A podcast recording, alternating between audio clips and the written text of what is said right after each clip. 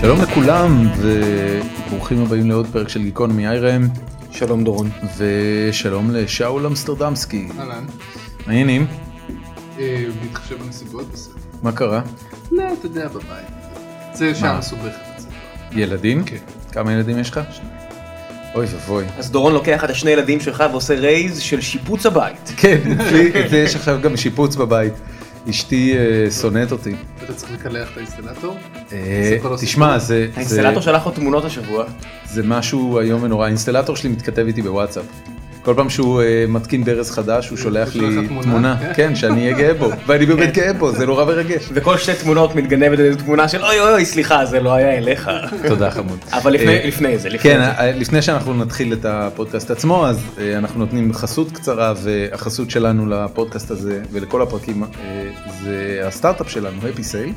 אתה מכיר את הפי סייל? אני שמעתי שאתה... כן, הפי סייל היא אפליקציה למוצרי יד שנייה, אה, זמינה לאייפון ולאנדרואיד, מאוד נוחה, מאוד שימושית, אה, כל התקשורת נעשית בתוך האפליקציה, והיא משתמשת בכלל בכל היכולות של מובייל כדי להפוך את החוויה של אה, קנייה ומכירת מוצרי יד שנייה לנוחה הרבה יותר. ביום שישי האחרון, אה, בפינת האפליקציות של תוכנית הבוקר של הילה קורח ואברי גלעד, אה, הציגו את הפי סייל, וכמו שהציגו אותה, הילה קורח אומרת, אה, אני מתה על הפי סייל. וואלה. וזה היה כזה, תקשיב, אני יושב לי ראיתי, הטראפיק קופץ ב... וואו, תקשיב, האמת- בא- האמת באות- שכן, בן האמת אדם שכן. באותה שנייה, באותה שנייה, וואו. 600 איש הורידו את האפליקציה. וואו.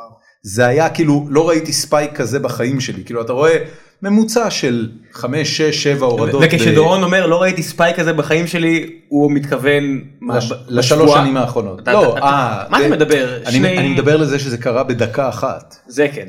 לא, לא ראינו דבר כזה. דקה אחת פתאום אתה רואה כזה פיו, זה עף למעלה, ואחרי התוכנית זה נרגע עכשיו וחוזר אתה לרמה מבין למה הגבוהה. משלמים כל כך הרבה כסף בפרסומות. בטלוויזיה. על תוכן שיווקי כן. זה, זה באמת היה, זה באמת הפתיע אותי. תשמע, גם, גם 600 זה לא הרבה, זאת ועוד אומרת... תוכנית בוקר, כן? כן. תחשוב שזה נגיד כן, כן, היה... כן. ב- בחדשות ערוץ על 2. שישי. אז כן, זאת, בדיוק. אבל, אבל תראה, אני אגיד לך משהו, היה לנו אייטמים על הפי סייל בצינור לילה, Mm-hmm. לא הביא שום אימפקט כזה. זה, אה, אני אגיד לך מה היה שם, ואגב, גם באייטם ההוא, אה, הוא הציג שלוש אפליקציות, הפי סייל הייתה הראשונה ואחרי זה היו עוד שתיים. זה באמת העובדה שהילה קורח אמרה שהיא וואו. מכירה ואוהבת את האפליקציה. זאת אומרת, זה היה אנדורסמנט שאי אפשר לזייף אותו, ואני אני מאמין שכל צירוף אחר של אה, התרחשות לא היה מביא את ההורדות האלה. פשוט מדהים. הילה קורח, אגב, תהיה אורחת שלנו עוד שבועיים, ואנחנו... אה, בלי שום קשר. כן, בלי שום קשר, זה לא היה מתוכנן אפילו. אני אגיד לך ככה יש עכשיו עניין כזה שאני ודורון מדברים עליו לא מעט בנוגע לעיתונות אז אתה מתעסק בנושאים הרבה יותר בוא נגיד כבדי משקל ועדיין איפשהו עיתונות אה, טכנולוגית נתפסת כ... לפחות מהצד שאני מסתכל נישתית. נישתית וטיפה חובבנית כי אנחנו רואים למשל ידיעות אפילו באתרים הכי גדולים הטק ראנצ'ים של העולם וכל הדברים האלה ואתה רואה הם מתלהבים מאיזושהי אפליקציה בלי להזכיר שמות של אנשי פרסום ושיווק שאנחנו מכירים שדוחפים את הפרסומות האלה ואז אתה אומר. על מה ההתלהבות על מה הסופרלטיבים מה, מה מ- זה, כל- זה תוכן זה- ממומן זה יח"צ. כל כך בוטה ואתה אומר בוא, בוא נראה את ההשפעה של זה ואז אתה רואה את האפליקציה עדיין נמצאת עם כל ההתלהבות בין 1,000 ל-5,000 הורדות זאת אומרת שההשפעה אין לזה של אימפקט. המאמר הזה בטק ראנץ' או ב- בכל האתרים האלה אפס אימפקט על הייתה ההורדות. אפס אימפקט ואז אתה אומר אלוהים אדירים מה קורה פה גם הצרכן מבין שזה תוכן שיווקי ולא מתלהב גם המפרסם מבין שזה תוכן שיווקי ולא מתלהב כתבה בעיתון זה לא מספיק, זה העניין. כן זה, זה זה לא- נח- זה לא מספיק כדי להניע אותך לפעולה. אתם כאילו מנסים לדכא אותי על ההתחלה? לא, לא, לא, לא, ממש לא, לא, לא. להפך, אנחנו תכף להפך. נדבר על אה, העבודה שלך. העבודה שלך תקשיב, אבל- משמעותית זה מה אבל שאנחנו אבל אומרים. רגע, אה, בואו נדבר רגע עליך. מי שלא מכיר אותך, אתה עיתונאי בכלכליסט כבר כן. כמה שנים? מיום הקמתו, שזה בנובמבר שמונה שנים. מה עשית לפני זה? לפני זה עבדתי שנה במשרד האוצר, באגף שוק ההון, עשיתי מלא אקסלים. וואו. כן, נורא משנה. מה, עם אה, לנגר עבדת? מי? אה, עמית לנגר? אה, ייתכן שעבדנו אתה לא יודע. פיזית באותו בניין. הוא היום, אה, הוא היה מנכ"ל משרד הכלכלה של בנט. לנג. עמית לנג, סליחה. כן, וואי, אוקיי. ברור. הוא היה באגף תקציבים. כן. אם משחקים הייתי פיצוחים בחומה דורון אחרת. כדאי שתבחר כן, את לא, השם היה, שלך, היה נכון? לי עמית לנגר בטירונות, בגלל זה התבלבלתי, אבל עמית לנג הוא בעלה של מישהי שעבדתי, לא משנה, אוקיי. איש יקר. הוא קומה אחרת. כן. אה, בקיצור, אבל אני פעם ראשונה נחשפתי אליך בכלכליסט אה, דרך סדרת כתבות הפנסיה שלך, אוקיי. שהייתה מעוררת השראה, לא חשבתי שמישהו יכול להיות כל כך גיקי לגבי אה, פנסיה, אוקיי. וקיבלת על זה פרס סוקולוב, כן. אה, שנה או שנתיים אחר כך. ב-2013, כן. וזה היה באמת הוכחה, כאילו עלית בבת אחת לליגה של גדולים. אה, של הגדולים, כן, כאילו, אתה יודע, שאול אמסטרדמסקי, רולניק, אה, איתן אבריאל, כמה עיתונים כלכלי, עיתונאים כלכליים באמת אה, אומרים את השם שלהם בנשימה אחת, אוקיי. ו, ואתה מצליח כאילו מאוד יפה לשמור את עצמך מ, מ, מחוץ לעולם היח"צ שעיתונות כלכלית בדרך כלל צריכה להתעסק בו. שמע, נראה לי, לפני שאתה עונה על זה, אני רק אומר, אני חושב שזה אתה ובערך שרון שפרור, שהיחידים נראה לי שדי הקריבו את עצמם למען מזבח הציבוריות, כאילו אני רואה את הכתבות שלך ואני אומר, "Hmm, נראה שבאמת אכפת לו, ולחילופין זה נראה כאילו שאתה מבין שזה לא יעזור לך למצוא את הג'וב בכלל ביטוח, או כל מיני מקומות כאלו. עכשיו ביאסת אותו לגמרי. לא, אני לא, חייב- לא אני נכון, חייב לא- להגיד לך משהו, א', אני לא מרגיש שהקרבתי את עצמי בשום צורה, אני עושה את העבודה שאני מאוד מאוד, זאת אומרת, תן לי לעשות את זה עד גיל 67, הלוואי. אה, חכה, הפנסיה תעלה כמו שאתה יודע. כן, זה- זה יהיה 70 עד שתגיע. כן, 70, 75, כך שאני לא מרגיש שהקרבתי את עצמי, וחוץ מזה, אם יש משהו שלמדתי ממישהו פעם במקצוע הזה, ככל שאתה מרביץ להם יותר חזק, ככה התמריץ שלהם לקנות אותך הוא יותר גדול. זאת אומרת, אם אני על אה, הטפל אתה עובד על האקזיט, אני- אתה אומר. אתה מבין? אה, הוא בוא עכשיו נ- בשנים הקשות. אתה בונה את המוניטין שלך, יפה. בדיוק. בגלל זה נדב פרי היה כל כך יקר? אין לי צל של מושג ואנחנו לא ניכנס לפינה הזו זה עולם אחר לגמרי אני ממש לא מכיר אותו לא מכיר את האנשים שקנו אותו למה הם קנו אותו. אז פשוט בוא לא אז יודע. בוא רגע נלך צעד אחורה, מאיפה האובססיה לפנסיה? אובססיה לפנסיה אה, לקח לי זמן להבין מאיפה הגיעה אה, שיחה עם רן ארנבו הבנתי פעם שאני כותב על, על הדבר הזה פשוט כי אני מנסה לענות על החרדות שלי כבן אדם כן. ספציפית על חרדה של מה יקרה אם בזקנה. אני אפסיק לעבוד פתאום זאת אומרת מה יש איזו רשת ביטחון שאמורה לתפוס אותי לא. אמורה להיות למה? כי ככה המנגנונים האלה בנויים, זאת אומרת, אנחנו משלמים מלא כסף כל חודש בשביל שתהיה שם רשת שתתפוס אותך. היא- היא אמורה לתפוס אותך בנקודת זמן עתידית שאם תזכה להגיע אליה, אם לא, אז הפסדת. נכון, זאת אומרת, היא אמורה לתפוס אותך אה, או כשפשוט תפסיק לעבוד כי תהיה זקן, או כשתפסיק לעבוד כי תהיה נכה, או חולה. משהו כזה. כן. והיא עובדת, פשוט לא כמו שאנחנו מצפים שהיא תעבוד. נכון, נכון, יש הרבה אה, דיסאינפורמציה בעניין הזה. תקשיב, זה, זה לא בהכרח נכון, כי אתה יודע, יש לי הרבה חברים מהשירות הצבאי שעכשיו נמצאים במערכת הביטחון, ועבורם הפנסיה היא פנטסטית. טוב, זה סיפור אחר, זה פשוט המיסים שלנו מממנים את זה, זה, זה פטנט אחר. זה פטנט אחר, אבל הוא עובד. כן. הבעיה היא לדאוג שזה יעבוד איכשהו. זה לא סקלבילי. בדיוק, זה לא עובד סקלבילי לכולם. לא לאחוזים גדולים מספיק עובד באוכלוסייה. לכולם. או, אז הנה, הטריק הנפלא הוא שזה עובד לכל כך הרבה אנשים. האינטרס לפי דעתי של כל כך הרבה אנשים מגולם במערכת שהיא די בעייתית, כמו מערכת הביטחון, ואתה אומר, כולנו מכירים שם אנשים. זה, זה ממש לא נכון בן אדם הנה רק השבוע שאלתי את אה, יוסי סתם כאילו שאלתי שאלה בחדר כמה אנשי קבע יש. אתה יודע כמה אנשי קבע יש? כן. כמה? אני לא חושב שאפשר להגיד את המספר, למרות למה שאמרו זה אותו מופיע ברדיו כבר. בזה המ- אני ש- הוא נאמר בצורה מאוד גלויה בחדר לא בגלל שמישהו יודע אלא כי זה כן. הופיע באינטרנט. אוקיי. אז משהו 40. באזור ה-40 אלף 40,000, כן. כן. זה לא הרבה בן אדם זה פחות ממנדט. זה פחות ממנדט גם אם אתה לוקח את כל אנשי הקבע ומצרף אליהם את כל המשפחות שלהם נגיד נשים וילדים מעל גיל 18 הגעת לשלושה מנדטים. כמה, זה מבחינה כמה, נהגי, פוליטית? כמה נהגי מוניות יש בארץ? לא יודע. אם אתה חייב להמר. בסדר. אה, בטח 50 אלף. 50 אלף? סביב? אוקיי, אני, בוא, לפי דעתי זה באזור יותר קרוב למה ששאול פה אמר 20 אלף, 20 אלף. ועדיין אובר, כדי להכניס אובר איקס לארץ, תאכל הרבה חצץ, ולפי דעתי תיכשל בגלל ש-20 אלף, שאתה יודע, זה כמו שרולניק תמיד אומר, על העניין הזה של שזה כל עולמך, אתה הרבה יותר, 40 אלף יכולים להיות חזקים פי כמה מארבעה כן, אבל מיליון. תראה, מערכת החינוך יש בה הרבה יותר אנשים מאשר במערכת הקבע, והם לא מצליחים להגיע לאותן תוצאות. תנסה לפגוע בחו- בחופשים של מורים, זה בסדר, אבל אני מדבר, אנחנו מדברים על תנאי פנסיה.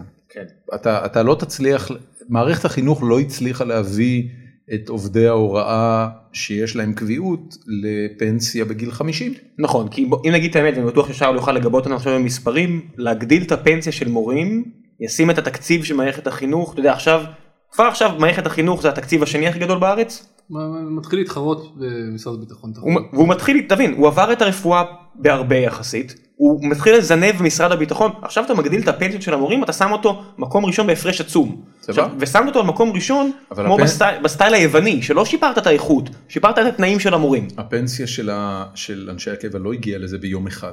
זה לא שהם אה, פעם אחת עשו שריר ובזה זה נגמר. להפך, אני חושב שהיום התנאים הם הרבה פחות טובים, נכון? תתקן אותי. תנאים של מה? של הפנסיה? כן, אם היום אני עכשיו מתגייס לקבע, אם היום אתה מתגייס לקבע, התנאים שלך היו לכאורה כמו של אה, אחד האדם. לא... למה לכאורה? כי יש להם שיעורי חיסכון יותר גבוהים, דמי הניהול שלהם משמעותית יותר נמוכים ויותר רכיבים בשכר שלהם הם פנסיונים, אבל דבר בעיקרון דבר זה איתי אותם... מספרים שם. איזה מספרים אתה רוצה לדעת? אני אתן לך דוגמה מעצמי, נניח השכר שלי הוא מה שהוא, לא כל השכר שלי מופרש לפנסיה, כן? רק 80% בערך, אבל אם אתה איש קבע נדמה לי ש-95% מהשכר שלך הם מופרשים לפנסיה ואני זהיר כי יכול להיות ש-100% אבל אני אשאיר את זה 5% בחוץ, והניהול שלהם אפקטיבית הם פשוט אפס. אה, כי זה מה שהראל נתנה להם כי הם נורא נורא גדולים ושיעור החיסכון שלהם הוא הכי גדול במשק אם אני זוכר נכון 21.5% מה, אה, מההכנסה שלי זה באזור ה-18 ומשהו. רגע, איך הראל יכולים להביא להם כמעט אפס אם... אה זה נורא פשוט תראה אה, אנשי הקבע עשו מכרז הם פנו לכל קרנות הפנסיה ואמרו אנחנו מביאים לכם בוכטה של אנשי קבע בבת אחת. מה דמי הניהול שאתם מציעים לנו וכמה חברות ניגשו למכרז והראל אה, הראל הציע אפקטיבית אפס. אם אתה רוצה לדייק 0.0018 אוקיי, אני חייב להבין. 0.0018 משהו להרווח שנשארים להם משהו משמעותי? כלום. המודל של הראל עובד ככה שביום שאיש הקבע יפרוש, הוא ישכח שהוא צריך לעדכן מה שזה לא יהיה, שהוא עבד מקום עבודה או משהו כזה, ואז דמי הניהול שלו יקפצו למקסימום. ואז פשוט ייתכן שהוא ייתקע ככה אה, עד סוף. נייס. כן. וואו, זה מאוד מתוחכם לבנות את המודל ככה. כל אנשי הקבע שלחו לי כשהם השתחררו את הטפסים המצחיקים האלה שהגיעו מהראל שמודיעים להם שדמי הניהול שלהם קפצו ב-500 אחוז או איזה משהו כזה כי הראל מחויבת לשלוח את זה רק שאף אחד או, או שאתה לא פותח את זה או שאתה לא מבין את זה או שאתה לא שם לב לזה או שאתה אומר טוב אני אטפל בזה מתישהו שוכח. יש, שיטת- יש שיטת מודל מצליח יותר לעשות. טוב מהפנסיה כפי שאנחנו מכירים אותה במקום אחר בעולם? יש כל מיני מודלים בעולם בסופו של דבר השאלה או הסקאלה שעליה המודלים האלה מסודרים היא עד כמה המדינה רוצה לקחת אחריות על העתיד שלנו ביום שלא נוכל יותר לעבוד. שים בפינה אחת אפס אחוז אחריות בסדר נגיד ארה"ב חסכת יש לך בארצות אולי הברית זה באמת אפס? כן זאת אומרת אתה פשוט אתה יכול לז... זאת אומרת יש לך את אבל- הסור של אבל- אבל יש- סקיורטי מה יש- שזה לא יהיה אתה וזהו. לא מקבל כסף מהמדינה, אבל יש הרבה רמות של שירותים שאתה ממשיך לקבל עד המוות. נכון, הוא הוא מדבר פה על שכר. לא, אנחנו מדברים רק על פנסיה שזה רק על חלק- פנסיה, תחליף רק על כסף, להכנסה. הכנסה, כן. כן. אוקיי. אז יש את המודל הזה ויש מודל בצד, נגיד נמקם אותו בצד השני של הסקאלה, או אתה יודע מה אפילו פה בישראל המודל הזה של הפנסיה התקציבית שדיברנו עליו זה מודל של 100% אחריות. נכון. המדינה לוקחת 100% אחריות לאורך רוב שנות העבודה שלהם אנשים לא חסרו שקל. ובסוף הייתה להם פנסיה מלאה של עד 70% מהשכר שלהם אה, האחרון בהנחה שהם עבדו 35 שנה. הנה אחריות של 100% מישהו אחר מממן את זה אנחנו. אה, הנה שני קצוות אז עכשיו יש המון מודלים שמסודרים בדרך על יותר אחריות פחות אחריות אבל זו, זו השאלה בסופו של דבר. זה ממש משאיר אותי לא, אני אני חייב... נטול אוויר בריאות. ב- בזמן שדורון עם פה פעור, אני חייב זה לשאול אותך ק- ש- זה קשה נורא להכיר. אני חייב לשאול אותך שאלה. כן. אמרת לי עכשיו שיש פה איזשהו אה, פגיעה נורא נורא אנושה בתנאים של החוסכים הפנסיונים של האנשי קבע ביום שבו הם משתחררים, כי רובם לא מכירים, לא התעסקו, לא היה להם אף פעם סיבה להתעסק בזה. והנה יש לנו פה בן אדם שמאוד מאוד מכיר את המספרים, יודע איזה בורות צריך להימנע מהם. למה אתה לא מציע את השירותים האלו? איזה שירותים? למה אתה לא, אתה יודע, אומר לכל החבר'ה האלה שיוצאים מגיל 45 עד 55 מקסימום, חברים, פה אני היועץ שלכם. א', כי צריך לעבור איזה מסלול די מטריד של לקבל רישיון בשביל הדבר הזה, כולל לעשות התמחות בחברת ביטוח, מה שאין לי כוונה לעשות אף פעם בחיים. אה, וחוץ מזה שאני מאוד אוהב את העבודה שלי, מעדיף לעשות מה שאני עושה בעיתון. מגניב. בקיצור אתה מפונק. אני מפונק ואני זה- צריך ללכת לפריפריה. זה העניין. אתה פשוט מפונק. אתה גר בבית שמש? ליד בית שמש, כן, כמו איך- שאמרת. איך הגעת לזה? גרנו בירושלים עשר שנים, אה, נולדו הילדים בשלב... איפה בירושלים? כלכליסט יושבים ברמת החייל. כלכליסט יושבים ברמת החייל. איפה בירושלים? ב- בגבעה הצרפתית. Mm-hmm. היה נוח בהתחלה עם הלימודים ואיך שנשארנו. אה, למדת בעברית? כן, נולדו ילדים והשכונה מאוד מאוד התחרדה אה, בשנים האחרונות שנשארנו שם וזה פשוט לא התאים באיזשהו שלב. אז עברת מה- לבית מה- שמש, רגע, רגע. המעוז החילוני. מה- מה זה אומר כן. מה זה אומר- מה זה אומר שהשכונה התחרדה? אה, אין לי הרבה דרכים להגיד את זה מבלי להישמע אנטישמי אז אני מתנצל מראש. לא, כי באמת אתה אתה אתה מסכים? שחר סמוכה אתה מכיר אותו? מי? by reputation. מגלובס. כן. הוא היה פה ב- בפרק הראשון ודיבר על זה שהוא אה, בעלים של דירה בשכונת שפירא אוקיי. ועם כמה שהוא שמאל- שמאלני יפה נפש הוא לגמרי בעד מדיניות אנטי הגירה והסתננות סופר אגרסיבית אתה יודע כשזה נוגע לדירה שלו לזרוק את לא, כולם אני אגיד מיד. לך את האמת, תקשיב. הייתה איזושהי תקופה שבאמת התלבטנו לצאת או לא לצאת, וניסינו לחשוב, מה בעצם מפריע לנו בחרדים? זאת אומרת, אתה יודע, הם לא גונבים מאיתנו שום דבר, נכון. הם לא... הם שכנים טובים. הם, הם יש הביאו לי שכנים לנו, חרדים הם שמו והם לנו אחלה. אחלה המן בפורים. כן, אתה נכון. בן יודע, אדם, המן אנשים עם נחמד. חיי קהילה מאוד עשירים. כן, העניין הוא שלא הרגשנו חלק מהקהילה הזאת, ובהדרגה אבל די מהר גן השעשועים הפך להיות, באמת, אין שום דרך להגיד את זה חוץ משם אנטישמי, אבל בצבע מאוד מסוים. כן. אה, מישהו מהילדים של המשפחות החרדיות לא רצה לשחק עם הילדים שלך? תשמע, הילדים שלנו היו בגיל מאוד מאוד קטן באותה תקופה, זאת אומרת, זה בטח שנתיים וחצי הגדול. הבנתי, לא- אוקיי, זה לא היו בא שם לידי ביטוי אינטראקציות באמת. מאוד, אה, מורכבות, כן, חוץ מלזרוק חול אחד על השני. אה, שזה לא בסדר, זה קשור. עושים בכל מקרה, בדיוק. כן, גם חילונים זורקים חול בדיוק. אחד על כן, זה השני. פשוט לא- לא לפילוג. לא מציווי אלוהי אלא סתם, אתה יודע, בפנן. פשוט אה, זה- לא היה לזה המון עתיד, זאת אומרת, הגנים הלכו ונסגרו, זה כן, בתי ספר וואלה. הולכים ונסגרים, אז אתה יודע, אתה מחפש, מעניין. בסוף אנחנו רוצים להיות עם אנשים כמונו, סליחה, אני לא מנסה להישמע נאצי או משהו. לא, זה לא כאילו, נאצי, זה אתה- בסדר. אתה- אתה בורח פה, אתה יודע, לאנטישמי ונאצי, ואתה יודע, זה עניין של תרבות, זה- הכל בסדר. כן, לא, כי הרגשתי לא כל כך נעים. אתה צודק, לא לא אתה צודק, תקשיב יש אה, ב- ברמת אביב ג' יש אה, אה, מעוז הולך וגדל של חבדניקים אוקיי. ואני גר בשכונה אין לי דירה שם אני שוכר שם דירה אין לי יכולת לקנות דירה ברמת לין אביב ג'. סטארט-אפ. כן שאף אחד לא יחשוב לרגע אחד שיש לי כסף או משהו אבל אה, אבל השכונה אה, היא לא הולכת ומתחרדת בשום צורה אוקיי. אבל הנוכחות של אה, משפחות חרדיות ושל חב"ד בשכונה גוברת. אוקיי. היא גוברת במתינות מאוד גדולה, הם אנשים מאוד נעימים, הם, אה, אבל אתה יודע, אין יום שישי שבו לא תראה אה, דוכן להנחת תפילין במרכז כן. כן. המסחרי, ועכשיו כן. מקימים שם בית כנסת, ובדיוק השבוע הייתה תהלוכה שהכניסו אותה ב- את ספר התורה לבית כנסת, אז זה היה סיסו ושמחו. Mm-hmm. אה, יש אנשים בשכונה שזה ממש מזעזע אותם, זאת אומרת שהם רואים בזה דגל אדום מטורף כבר עכשיו, ו- ומנסים לעשות מה שהם יכולים כדי לעצור את זה. אה, יש אנשים שאומרים, אוקיי, תשמע, כל עוד השכנות היא טובה ואף אחד לא מגביל את החיים שלי, אני לא כן. הולך לעשות את זה. אתם הגעתם לנקודה שמישהו ביקש מכם להתנהג אחרת? לא, לא, לא, לא, ממש לא.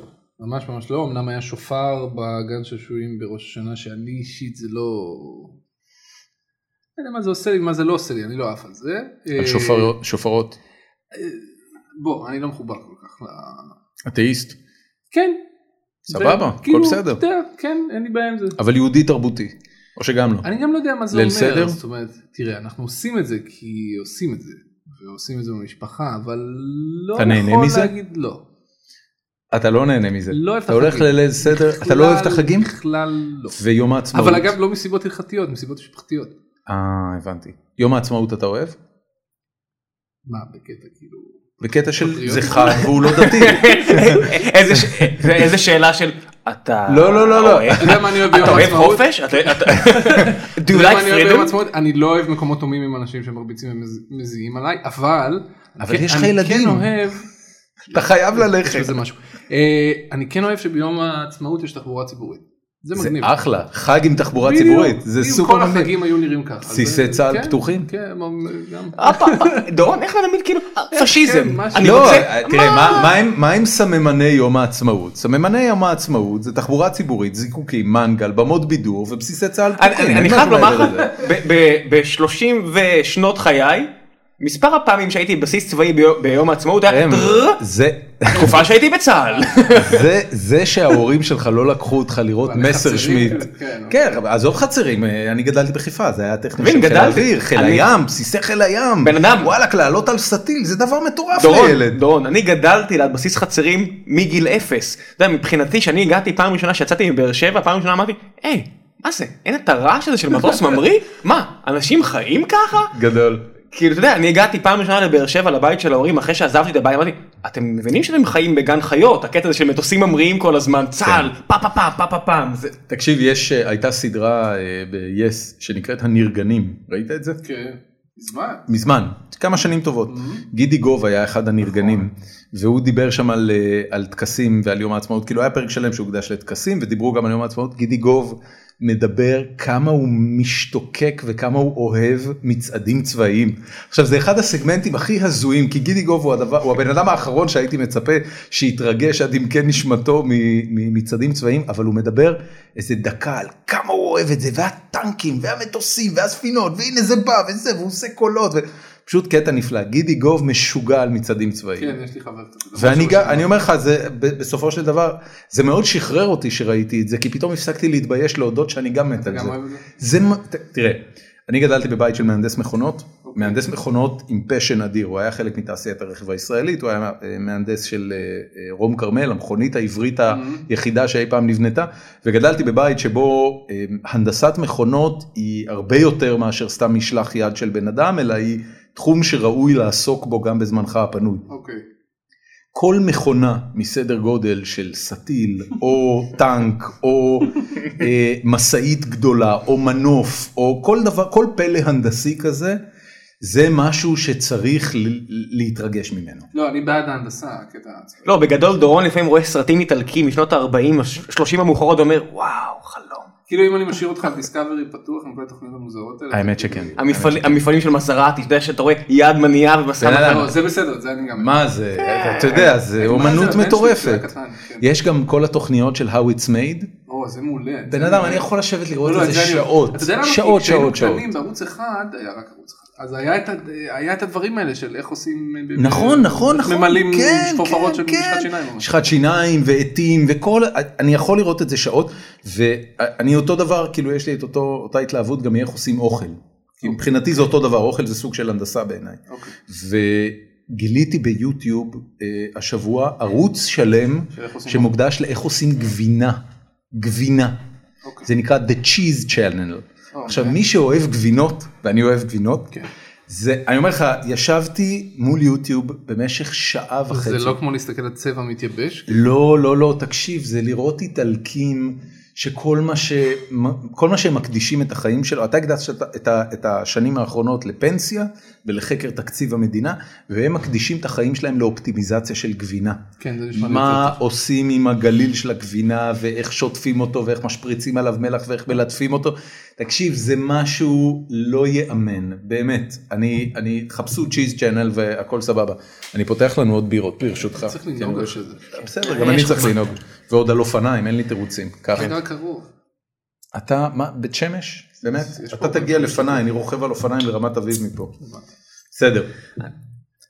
עד כמה מטריד אותך שהשכנים שלך בבית שמש והשכנים שלך בירושלים והרבה אנשים ב- במדינה הזו שיש איזשהו תהום שפעורה בינינו לבינם ואתה יודע מה זה העניין החומרי הזה שאתה אומר אני מניח שאותך מפחיד בדיוק כמו שאותי מפחיד מה יקרה אם אני לא, י- לא יוכל לעבוד לא יוכל להכניס כסף אין לי הורים שיכולים אתה יודע, לזרוק לי איזה רשת ביטחון ואתה מסתכל על אחוזים עצומים בעם שאומרים אנחנו לא חומריים ה- הגישה שלנו ושלכם אתה יודע, מה, ש, מה שנורא, אתה יודע, אני מסתכל על אנשים שרואים את אה, חורבן גוש קטיף והם קוראים קינה, סטייל הגר- השו- הגירוש, לא, הגירוש, והם משווים את זה לשואה ומשווים את זה לפה, ואני אומר לעצמי בראש, אוקיי, עברתם מאלף לבית. מצד שני, אתה מדבר על דברים שבאמת אותי באמת מפחידים, ואני מבין שאותם למשל זה לא מפחיד. עד כמה זה יכול לתסכל אותך העובדה שאתה בעצם פונה לאחוז מאוד ספציפי ב- במדינה? זה לא מתסכל אותי, זה מאתגר אותי למצוא עוד אפיקים להגיע לכמה שיותר אנשים. אמ, מה שהבנתי ב... לא יודע, נגיד שנתיים האחרונות, אתה הזכרת את זה קודם במילה קורח. אתה צריך להיות בטלוויזיה. המסרים האלה צריכים להיות בטלוויזיה, רצוי ב... תסלחו לי החברים בערוץ 10, רצוי בערוץ 2, רצוי בפריים טיים. אתה עושה טלוויזיה? אני- אתה יודע, מדי פעם קוראים אז אני בא, לא... דווקא ראיתי שעשיתם בכלכליסט אה, כמה כתבות נורא מגניבות אנחנו בזמן האחרון. מנסים לעשות יותר וידאו. על, אה, על מתווה הגז, כן, אנחנו- טוב, לא אנחנו- טוב. בדיוק, אנחנו מנסים לעשות יותר וידאו כי... זה היה ממש אחלה. אתה יודע, העולם הולך לוידאו וקל יותר להעביר מסרים אה, בטח מורכבים מבח- ב- באופן ויזואלי מאשר בטקסט.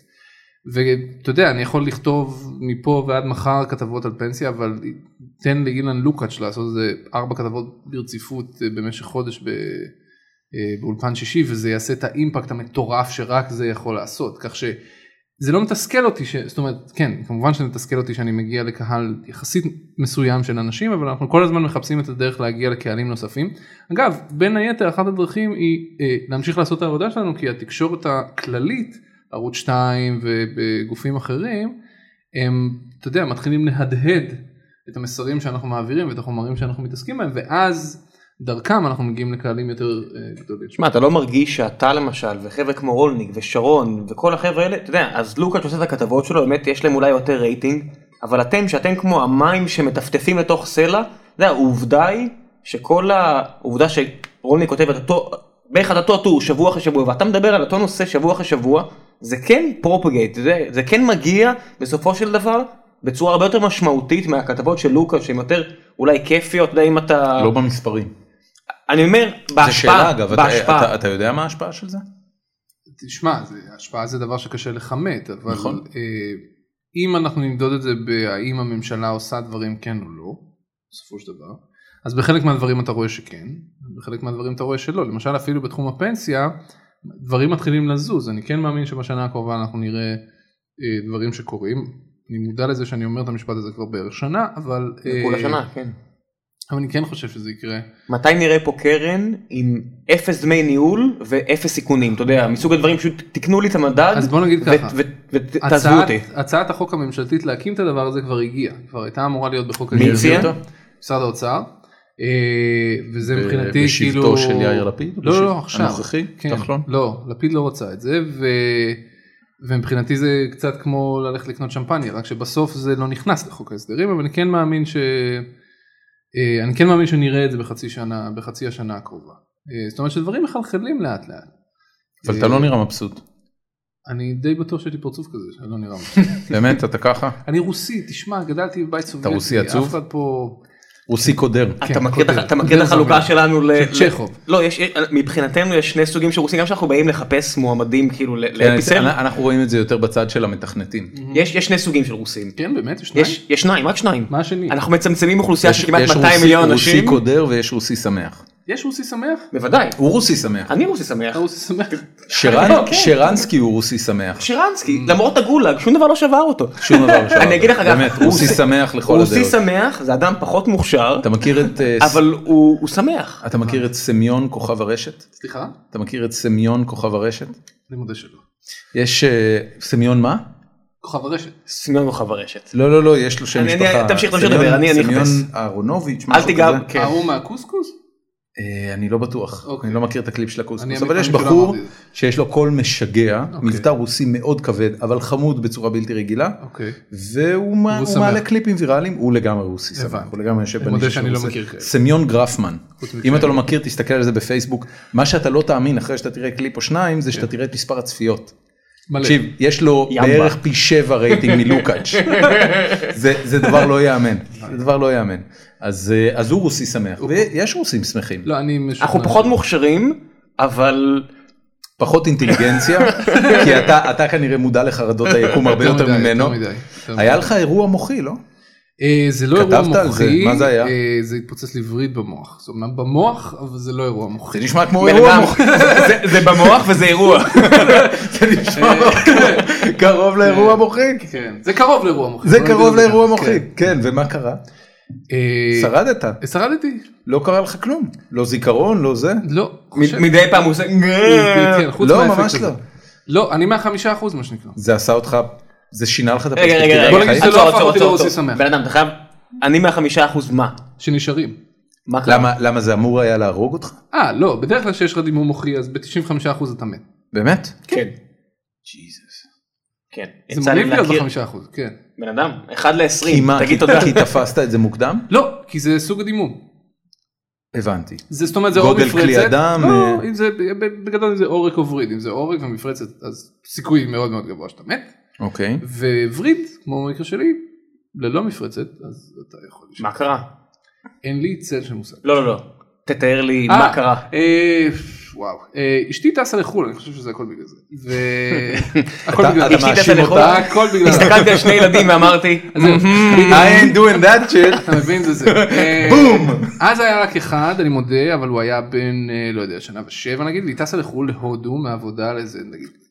ארבעה אה, ימים. לא תגיד. לפונה. להודו לגועה מהעבודה. מהעבודה ממשרד האוצר. לגוע מעבודה. משרד האוצר משרד שולח האוצר לגואה? שלח אותה כן, לגועה גם לארבעה לי- ימים. יש לי חברים במשרד הביטחון שהם גם טסים לכל מיני מקומות מטעם העבודה, הם לא טסים למקומות שהם אומרים שהם טסים.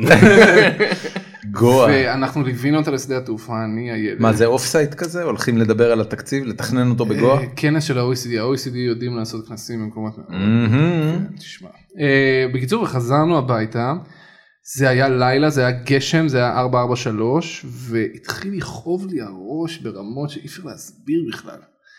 אה, וככה זה פשוט נמשך וכעבור יומיים כבר מצאתי את עצמי מאושפז במחלקה רגע רגע בן אדם ב- הנוירוכירורגית. באיזה נקודה, רגע, לקחת אקמול או משהו? לקחתי אני חושב את כל האקמולים שהיו בחבילה. וזה לא עזר.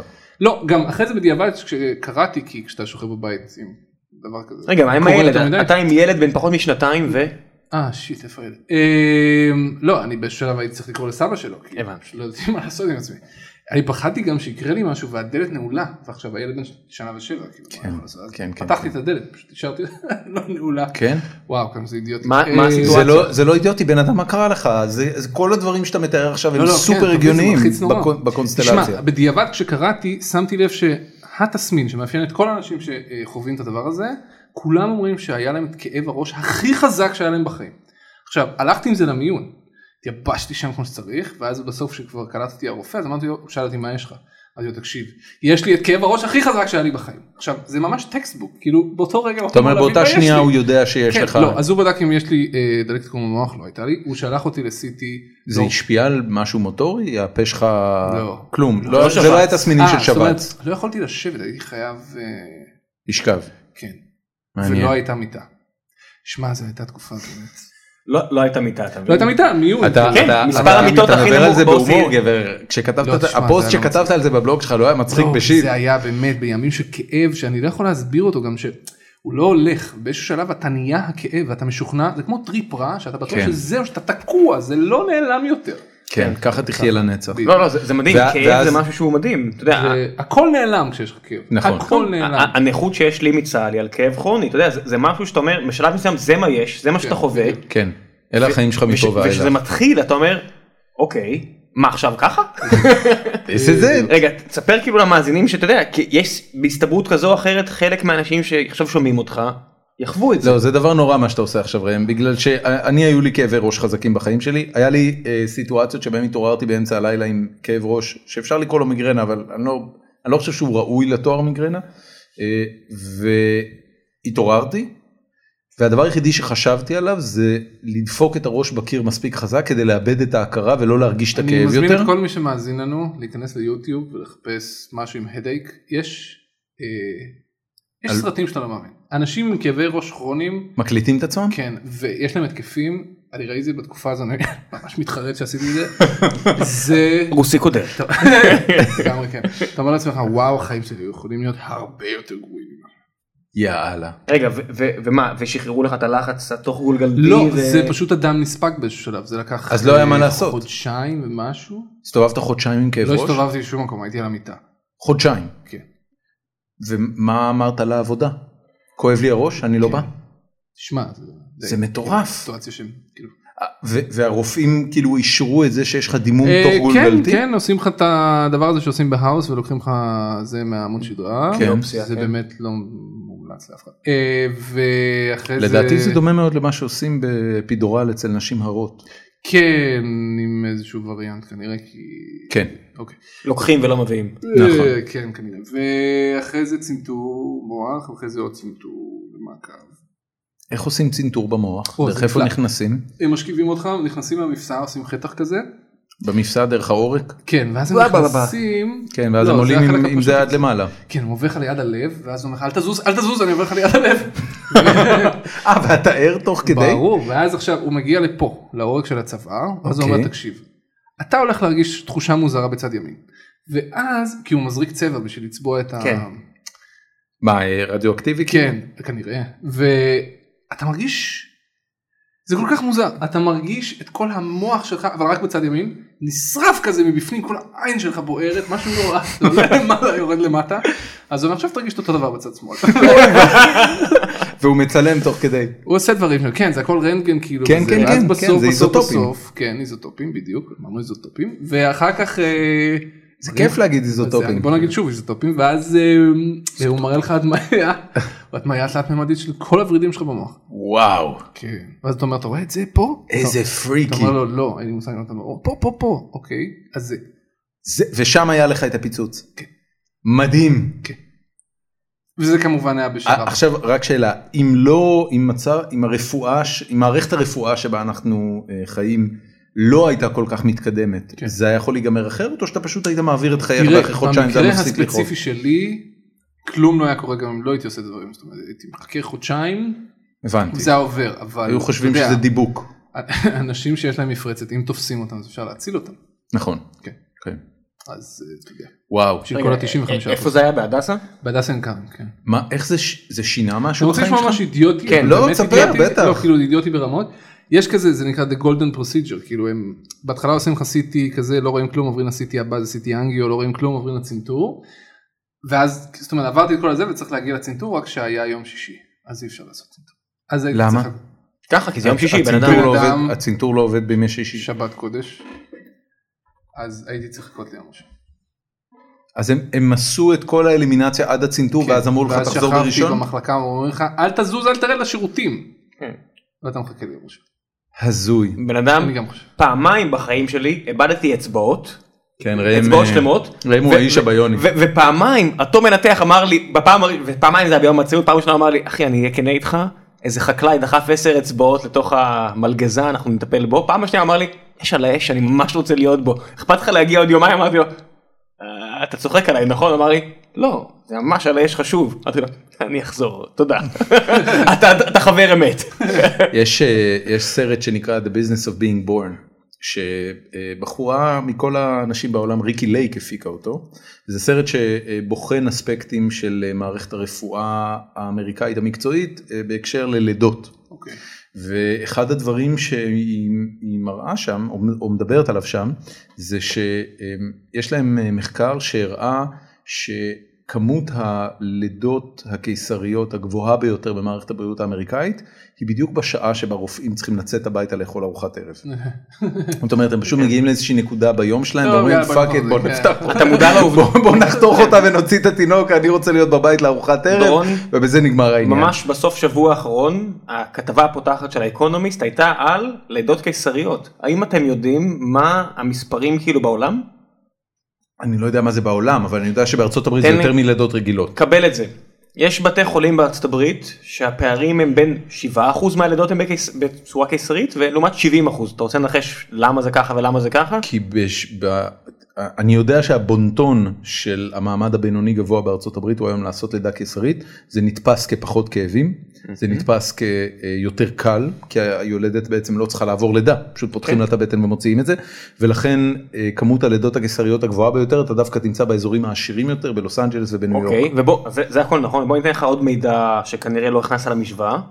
המשכורת של הרופא. זה גם נכון, והמרדים. זה נכון. וכל הם עושים המנ- יותר צוות כסף מלידה המנתח. קיסרית, ברור, ברור. והגיעו ברור. למצב שבו בברזיל למשל 65% מהלידות הם קיסריות כי המערכת הרפואה מרוויחה מזה. נכון, זה מודל עסקי פנטסטי. אם, אם אתה מדבר על משהו יותר עקום מפנסיות בום. אה, אנחנו עוד לא שם בארץ. ב... לא, אנחנו לא שם, זה, כן. וגם יש תנועה אבל- מאוד חזקה על לידה טבעית. ואגב, האופן שבו טיפלו בזה באירופה, Mm. זה שהפכו את מענק הלידה, שהיום במדינת ישראל אה, רק בתי חולים יכולים לקבל אותו. בהולנד היולדת יכולה לקבל אותו. זאת אומרת, אם היולדת בוחרת ללדת בבית, אז היא תקבל את מענק הלידה. בית חולים, אני לא יודע אם אתה יודע את זה, אבל כל בית חולים מקבל, אה, לדעתי, משהו באזור ה-8,000 שקל לכל לידה שקורית אצלו. 12. 12 כבר? ואגב לדעתי גם אם לא קופץ אצלי. מה זאת אומרת? פעם בדקתי את זה ואני די בטוח שאני צודק מה שאני אומר, אבל אני לא רוצה להגיד סתם, זה מהזיכרון. גם אם הלידה בבית, אבל אני לא מקבל את זה. אה, זה כן, זה כן, זה, ה- העניין הוא שבתי חולים, אתה יודע, אם אתה לצורך העניין מקבל החלטה, לפחות באזור Mm-hmm. המרכז, ללכת לתל השומר ולא לאיכילוב, תל השומר לא, יקבל את בוודאי, הכסף, כן. ולא איכילוב. בשביל זה אגב בישראל יש תחרות מטורפת. נכון, על מחלקות לא היולדות. רק בגלל זה, הכסף הזה מגיע מהביטוח הלאומ- הלאומי, הוא לא מגיע מקופות החולים, ולכן הוא לא עובר את מנגנון ההנחות שבתי החולים חייבים לתת לקופות החולים, לא יבלבל את השכל, זה מגיע כסף נטו בלי הנחה. בקיצור, נכון. ובתי החולים, בוא, יש לך פה תעשיית לידות מטורפת. בישראל. מטורפת, פנטסטית גם. כן. מאוד מעייני פרודוקטיבית הישועה, למדינה. שערי צדק. כן, כן, כן. ו- ולכן מה שעשו בהולנד, מכיוון שהגיעו למסקנה שלידות בית הן אה, בטוחות יותר ופחות סיבוכים וכן הלאה, כי הלא יולדת. Mm-hmm. כן, באמת? כן, כן, כן, יש על זה הרבה מחקרים. אני, אני מניח שזה בליווי רפואי זה, אני אני לא יודע לידה מה. היא לא, היא לא אירוע קליני, אלא אם כן היא מסתבכת ואז היא נכון. לגמרי אירוע קליני. זה בדיוק אני מדבר, העניין. אני לא מדבר יבוא. רק על זה, אתה יודע, העובדה היא שהיום, זה בדיוק העניין. ש, שאנחנו מקבלים את זה כמובן מאליו שילד נולד וילד מגיע לגיל בגרות, כן. אתה יודע, זה מאוד חדש לא, ב- זה בעיקר- בהיסטוריה האנושית. כן, אבל זה בעיקר בגלל, אתה יודע, חיסונים. מחלות. כן. אבל גם אין יותר סיבוך, אתה יודע, סיבוך, סיבוך בלידה כן, זה כן. אוקיי. משהו מאוד נדיר כי ה- כל המערכת ערוכה לסיטואציה נכון, הקיצונית גם הזו. לפני זה עושים את כל האולטרסאונד. נכון, נכון. כן. יש, אה, אה, זה זה לא אגב אה, הסיבה המלאה, יש אמ, הלידות כמו שאנחנו, כמו שאני ואתה נולדנו, זאת אומרת 20-30 שנה אחורה, היו לידות מאוד לא טבעיות.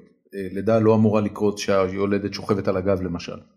היא לא אמורה לקרות. בטבע אתה לא רואה חיות שוכבות על הגב הן ויולדות. קוראות. הן קוראות ללדת, ו- ו- וקריאה היא תנועה שדומה ל- לחרבן בשדה לצורך העניין. אז אה, כי הגרביטציה משמשת שמה וכן בן הלאה. אדם, אני אולי רוסי שמח, אבל אימא שלי, עם כל הכבוד, עדיין רוסי קודרת, בדיוק, אתה ואותי בוודאי הוציאו יודע יותר בקריאה. ממני. אבל- כל הכבוד אגב. לא. היא ילדה טבעי? לא, את- אימא שלי תמיד מספרת שאני הייתי הילד השלישי, שאתה יודע, הגיע כזה עשר שנים אחרי האחי הגדול. היא ילדה אותי וחזרה לקבל חולים חצי שעה אחרי, אבא שלי נשאר איתי. זה מטורף. זה רק רוסי. זה סוג של איירון מן. לא, זה סוג של לא, רוסי, בטח- בן בטח אדם. רוסי, בן זה- בן אדם- גם- גם טוני סטארק ראה רוסים ואמר, בואנה, אלה משוגעים לגמרי. אני רוצה להגיד לך שאבא שלי עד היום משוכנע שהיה, שהמיתוס ההוא של סטחנוב, הפועל שעבד 24 שעות ביממה, הוא באמת היה בן אדם כזה. מה זה? אני לא מכיר את הסיפור אוקיי, אני בכלל. למדתי את זה ב- בלימודי היסטוריה ב- בתיכון, שהיה מיתוס שהשלטונות השתמשו בו בשביל לשכנע אנשים לעבוד. בתקופת כן, הבולשביקים? איזשהו סטחנוב כזה שהוא עבד 24 שעות וקיבל עיטורים ושאתה יודע מה, ואבא שלי משוכנע שהיה בן אדם כזה. תבין, יש יש כמה מיתוסים בתרבות הסובייטית שיש לך את וסילי זייצב, הצלף מסטלינגרד. אבל זה סיפור אמיתי, זה לא מיתוס. המספרים שלו הם מיתוס? סיפור אמיתי, אוקיי. ו- ויש לך את ה- את הפועל שעבד 24 שעות, ובטורקיה יש לך את ה- את התותחן שהעמיס תותחים במלחמת העולם הראשונה בגליפולי, עד- עד הסוף אמר, אתה מבין? גם אה, טרומפלדור, כנראה שזה לא כמו שהכילו אותך בבגרות. לא, זה בסדר, אבל אני, אני לא חושב שיש לישראלים, יש אה, יותר אה, קיצונים בטרומפלדור, יש את ההוא שעצר את הטנק אה, בדגניה. בן אדם, בדגניה? איפה צבי- הטנק? צביקה... איך קוראים לבחור שעצר את הטנק צביקה. בדגניה ובזכותו כן, צביקה, הצבא אבל הרוסי? אני- צביקה פורס, צ- צבא רוסי? סורי. לא, צבא סורי, סורי, אולי, כן. אמרתי רוסי? כן, סליחה, לא, טעות אולי שלי. גם היה צבא את זה. סורי, לא, לא, לא, הסורים לא הגיעו. לא, אני די בטוח שזה סיפור. אם הסורים- אם- אם הרוסים היו מגיעים לפה כנראה שלא הייתה מדינה. צביקה גרינוולד, בכל... אתה כן. מדבר על צביקה גרינוולד, לצורך העניין, מה אמיתי? אני לא יודע. אמיתי, הס- אמיתי. הסיפור, הט- הרי הטנק לא, עומד שם. מה, יש בן אדם אנדרטה. כזה, אתה יודע. כן, כן, כן, כן, הוא אז- אז זה מתראיין לא... לפעמים. כן. אין, אין אה, הרבה מיתוסים מופרכים בתרבות הישראלית המודרנית. זאת אומרת, אם אתה חושב על, לא יודע מה, אה, שרון שצלח את התעלה ו, ונפצע בדרך, ואיך קוראים לו, אביגדור קהלני עם אה, כוח שבע, מה זה היה? איך קראו לזה? אין לי מושג. וואטאבר. אתה בורח לצבאי, אבל יש לנו הרבה מיתוסים שהם, אתה יודע... איפה, איפה אתה מכיר אה, סיפור מופרך, סיפור מיתוס ישראלי מופרך? יש, את אה, המורה שלי להיסטוריה תמיד הייתה אומרת שבן גוריון לא באמת עף- עבד ב... מה זה היה? בסג'רה? ב... הוא לא עבד? מה הוא... לא, שהוא היה שם יומיים, נקץ מהתושים הוא היה- והלך. זה מה שהיא אומרת, אני יודע. בן אדם, הוא היה רוסי קודר, נראה לך שהיה אולי, הולך... אולי, גם. אולי שנא את בן גוריון, הרבה אנשים תשמע, לא היו אהבו לה את בן הרבה גוריון. issues למורה שלי להיסטוריה. אהבת זה- היסטוריה? כן. מ- לא אוהבים היסטוריה? כן. זאת אומרת. אני לא יודע, היסטוריה נחשב למצוא נורא משעמם, איפה שאני... כן? לא, היה- אני חושב שדן קרלין, אתה אתה יודע מי זה דן היום אני קרלין? אוהב היסטוריה, כי אני מעריך היסטוריה, אבל אבל לימדו כשגדלנו... אותנו, אני מודה שלימדו אותנו בתיכון ל- היסטוריה אחרת, לא תע"י וכל מיני משעמם כזה. אז מה? מה זה, אנא, ב- בן כמה אתה חושב שאתה? מה זה, זה אותו- עכשיו אני אפילו אותם לא זוכר מה זה תיכונים. תע"י, אבל אה, לא, הייתה לנו איזה תולדות תוכנית ארץ אחרת. ישראל. אז לא את זה, אה, לימדו אותנו עליות וקומוניזם, פשיזם. אה, הי- אתה יודע שההיסטוריה שמלמדים בבתי הספר התיכוניים בארץ נגמרת אה, פחות או יותר בשנות החמישים. אוקיי. אה, אני לא יודע איך זה היום אגב, ככה זה היה בתקופתי. והסיבה העיקרית לזה זה שלא הצליחו שם זה להגיע, היה קונצנזוס כאילו משם? כן, אין קונצנזוס מאותה נקודה. זאת אומרת כל מה שקרה, אני חייב להגיד לך משהו, כן. אין קונצנזוס. לא באמת אין, לא באמת אין. נכון? על על מה יש לך קונצנזוס פה, אתה יודע? אין. תיקח אפילו, אתה יודע, באמת, הקונצנזוס הכי גדול, מה מה שאתה יודע, שאתה יודע שאני כתבתי את זה לאחרונה כמה פעמים, 101, היחידת קומנדו הראשונה של צה"ל, שפעלה שנתיים תמימות ושחטה 70 אנשים בקיביה, זרקה רימונים או- לתוך הבתים שלהם, ואתה יודע, אתה אומר, כושי רמון, הוא לא היה שם. הוא לא היה שם? לא, זה עוד מיתוס, הוא אפילו לא היה שם, הוא הוא זאת אומרת התגייס הוא לא היה אחרי שם? ש-101 התפרקו. אתה מבין, הנה אתה רוצה- אתה רוצה סיפורים? אז מה הסיפור האמיתי? למה למה זה, למה זה, כי זה נוח, הבנתי. כי אתה רוצה למי- גיבורים. למי זה נוח? להרבה מאוד אנשים, ש- שנפתלי בנט יכול להגיד לך שהיה לך פעם את הישראלים יפי הבלורית והנפש, אף אחד לא רוצה להיכנס לפרטים הקטנים ולהגיד שאחרי ששושנה נרצחה בלוד אז החבר'ה 101 הלכו לקיביה ורצחו 70 ילדים ונשים, אף אחד לא רוצה לשמוע על זה. אולי זה לא נכון. כולם מודים בזה, כולל ראש הממשלה שאמר וואו, we fucked up bad. מתי הוא אמר את זה? משוכנע שהוא לא אמר את זה. לא, לא, לא, הוא... קשה לי לדבר על דוד. ביבי אומר we fucked up. לא, לא, לא ראש הממשלה, דוד בן גוריון. אמר אה, את זה. דוד בן גוריון, סבבה. הבן אדם שאישר את הפעילות ההיא. אני השבוע, אמ, בגללך, הלכתי וקראתי שוב על מה הייתה פרשת לבון, ומה היה הסיפור שם. עסק הביש. כן, וואלה, אחלה סיפור. מרגלים, עניינים, אתה יודע. כן. ניסינו, אתה יודע, to shake up things. לגמרי, הנה, ב- ב- לגמרי to במזרח shake up התיכון. things. היום היום מדינת ישראל לא הייתה מעיזה לעשות דבר כזה. אני די בטוח שאנחנו עושים את זה. אני די בטוח גם. באמת? ממש, כן. אין לי אתה ספק. חושב שאנחנו עושים פיגועים במדינות לא יודע אם לקרוא לזה פיגועים, אבל... אה, פעולות. נאג', היום אנחנו קוראים לזה נאג'. כן, אתה יודע, עם, עם כמה שאנחנו מדברים על ביבי, תבין שהבן אדם סגול, הס- סגול השיער, סגול השיער הזה, כל לילה איזה גנרל אומר לו, אחי, קבל את הרעיון הבא. והוא צריך להגיד לו, או כן, או לא. והוא צריך, אתה יודע, להיות ב, או בבור, או במיטה שלו, ולהגיד, הם בסדר, הם חזרו? כן. אתה נפגשת עם ביבי? אה, אתה יודע, עם כל, ה, עם כל הידע המופלג שלך והכתיבה המאוד מעמיקה, אה, רק עכשיו, לפני אה, אה, שבוע-שבועיים, כשג'ון אמ, סטיוארט פרש, כן. אה, היו דיבורים על זה שהוא נפגש עם אה, אובמה, ואפילו Mm-hmm. Mhm. ייעץ לו בענייני פוליסי וכן כן. הלאה. אתה מוזמן לפגישות כאלה? ביבי? לא. עם פקידי ממשל בכירים, בוא נגיד ככה, עם ביבי אף פעם לא יצא לי לשבת אחד על אחד, לצערי, הייתי מאוד שמח. לא- ולא לא אחד על אחד, אחד על הרבה. כן. אה, איך התרשמת? איש מאוד מרשים. באיזה מובן? בכל מובן. איש מאוד אוקיי. מרשים. אה, לא מנהל כל כך טוב. תסביר. אה, כך לפחות מעידים עליו בערך כל מי שאני מכיר. כל אה, מנהל לשכה שפוטר אחרי 20% מ- מהת- מהחוזה. לא, ת- אה, בוא נגיד ככה, המילה שלו לא שווה הרבה. אה, מבחינת ניהול, הוא נוטה להשאיר דברים לרגע האחרון, באופן כרוני. ממש פה לרגע סירנה האחרון. מטורפת. אתה מדבר על ביבי, אתה חושב שאין השלכות? בשביל לה- להעצים את הדרמה. אה, זהו, הוא בעיקר דוחה החלטות. עכשיו, זה פשוט, זה מצליח לו? זה לא נקרא לנהל. מה לא, זה לא מצליח לו? נקרא הוא ראש לנהל. ממשלה כבר שבע שנים. אז, אז כנראה שזה מצליח לו. כן, אבל יש איזה מחיר. ל- לא? למה זה המדד? אמ, לא, בוא, זה תראה, כנראה אין, אין, המדד. אין ספק שבשביל פוליטיקאי מקצועי שמנסה להיבחר לראשות זה הדבר ממשלה, היחידי שהם מנסים לעשות. עובדת באמת, היבחרותו להיבחר מחדש. ועמידתו אה, בכיסא ראש אתה יודע, הממשלה ביבי הוא, לאורך זמן. הוא, הוא כמעט אמריקאי כמו שהוא ישראלי, וכשאתה מדבר על בארצות הברית, אתה יודע אם זה ספורט או פוליטיקה, בשלב מסוים אחרי שניצחת כמה פעמים, המילה שמתחילה לצוף למעלה היא לגאסי. אתה יודע, אחרי שלקחת ארבע פעמים אליפות ב-NBA, שואלים אותך, מהי הלגאסי שלך? אתה יודע, קובי בריינד לקח חמש פעמים, הוא חוזר לשחק מה, בגיל... מה הלגאסי של אה, מייקל ג'ורדן חוץ מאשר להיות שחקן מעולה ולנצח בהרבה משחקים והרבה אליפויות? הלגאסי של מייקל ג'ורדן שהוא אף פעם לא הפסיד סדרת גמר. אתה מבין, הדברים הקטנים האלה, ש... ואתה חושב שמייקל ג'ורדן, בוא, בוא נגיד איפה הפרט הזה שציינת, שאתה מציין אותו בתור הלגאסי ואני אאמין לך כן. כי אתה מבין ב-NBA הרבה יותר ממני, עד כמה למייקל ג'ורדן זה אכפת ביחס למשל הוא- לכסף? כל ל- שנה, כל שנה באים אליו ואומרים לו, תגיד, אתה יותר, אתה היית מנצח את לברון שאתה בשיא והוא בשיא, אתה יודע מה הוא אומר לו? אני לא הפסדתי אף פעם סדרת גמר. אתה רוצה לספור את מספר הטבעות שיש לי על הידיים? תראו את קובי בריינט. זהו? תראו את קובי בריינט. זה, כמה זה לא אליפויות יש לו? אה, חמש? לי יש זה לא שש? קצת אה, תחרות אה, נפנוף אה, זרגים? כי זה- כי זה לגאסי. בשורה התחתונה, אם זה לגאסי מאז ג'וליה סיזר ועד היום, זה מה, מה אתה משאיר אחריך. אתה חושב שזה מעסיק את ביבי? מאוד, באמת? הלגאסי שלו? כן. ומה הלגאסי שלו בעיני עצמו? אין לי מושג, אתה רוצה שאני אכנס לו לראש? אני לא יודע. לא אני יודע. שואל רק בגלל שאתה נפגשת איתו ואני לא. תראה, הוא אה, מבחינת משך אה, הכהונה שלו כראש ממשלה הוא שני רק לבן גוריון. נכון. והוא יעבור ש- אותו. כן. והוא סביר, מה- סביר להניח יעבור אותו, וכך שנקודת הרפרנס שלו היא בן גוריון, לדעתי, ללא ספק. אולי בגין במובנים מסוימים, אבל בעיקר בן גוריון. אה, בן גוריון הקים את המדינה, קשה להתחרות עם זה. בדיוק, זה צל גדול. בסדר, אבל חוץ מזה... חוץ מלהקים את המדינה? לא, להקים את שאלה- המדינה, להקים את צה"ל, להקים את כן, לא, השב"כ, לא, לא, שאלה מפגרת. עזוב. אה, אתה עכשיו, יודע.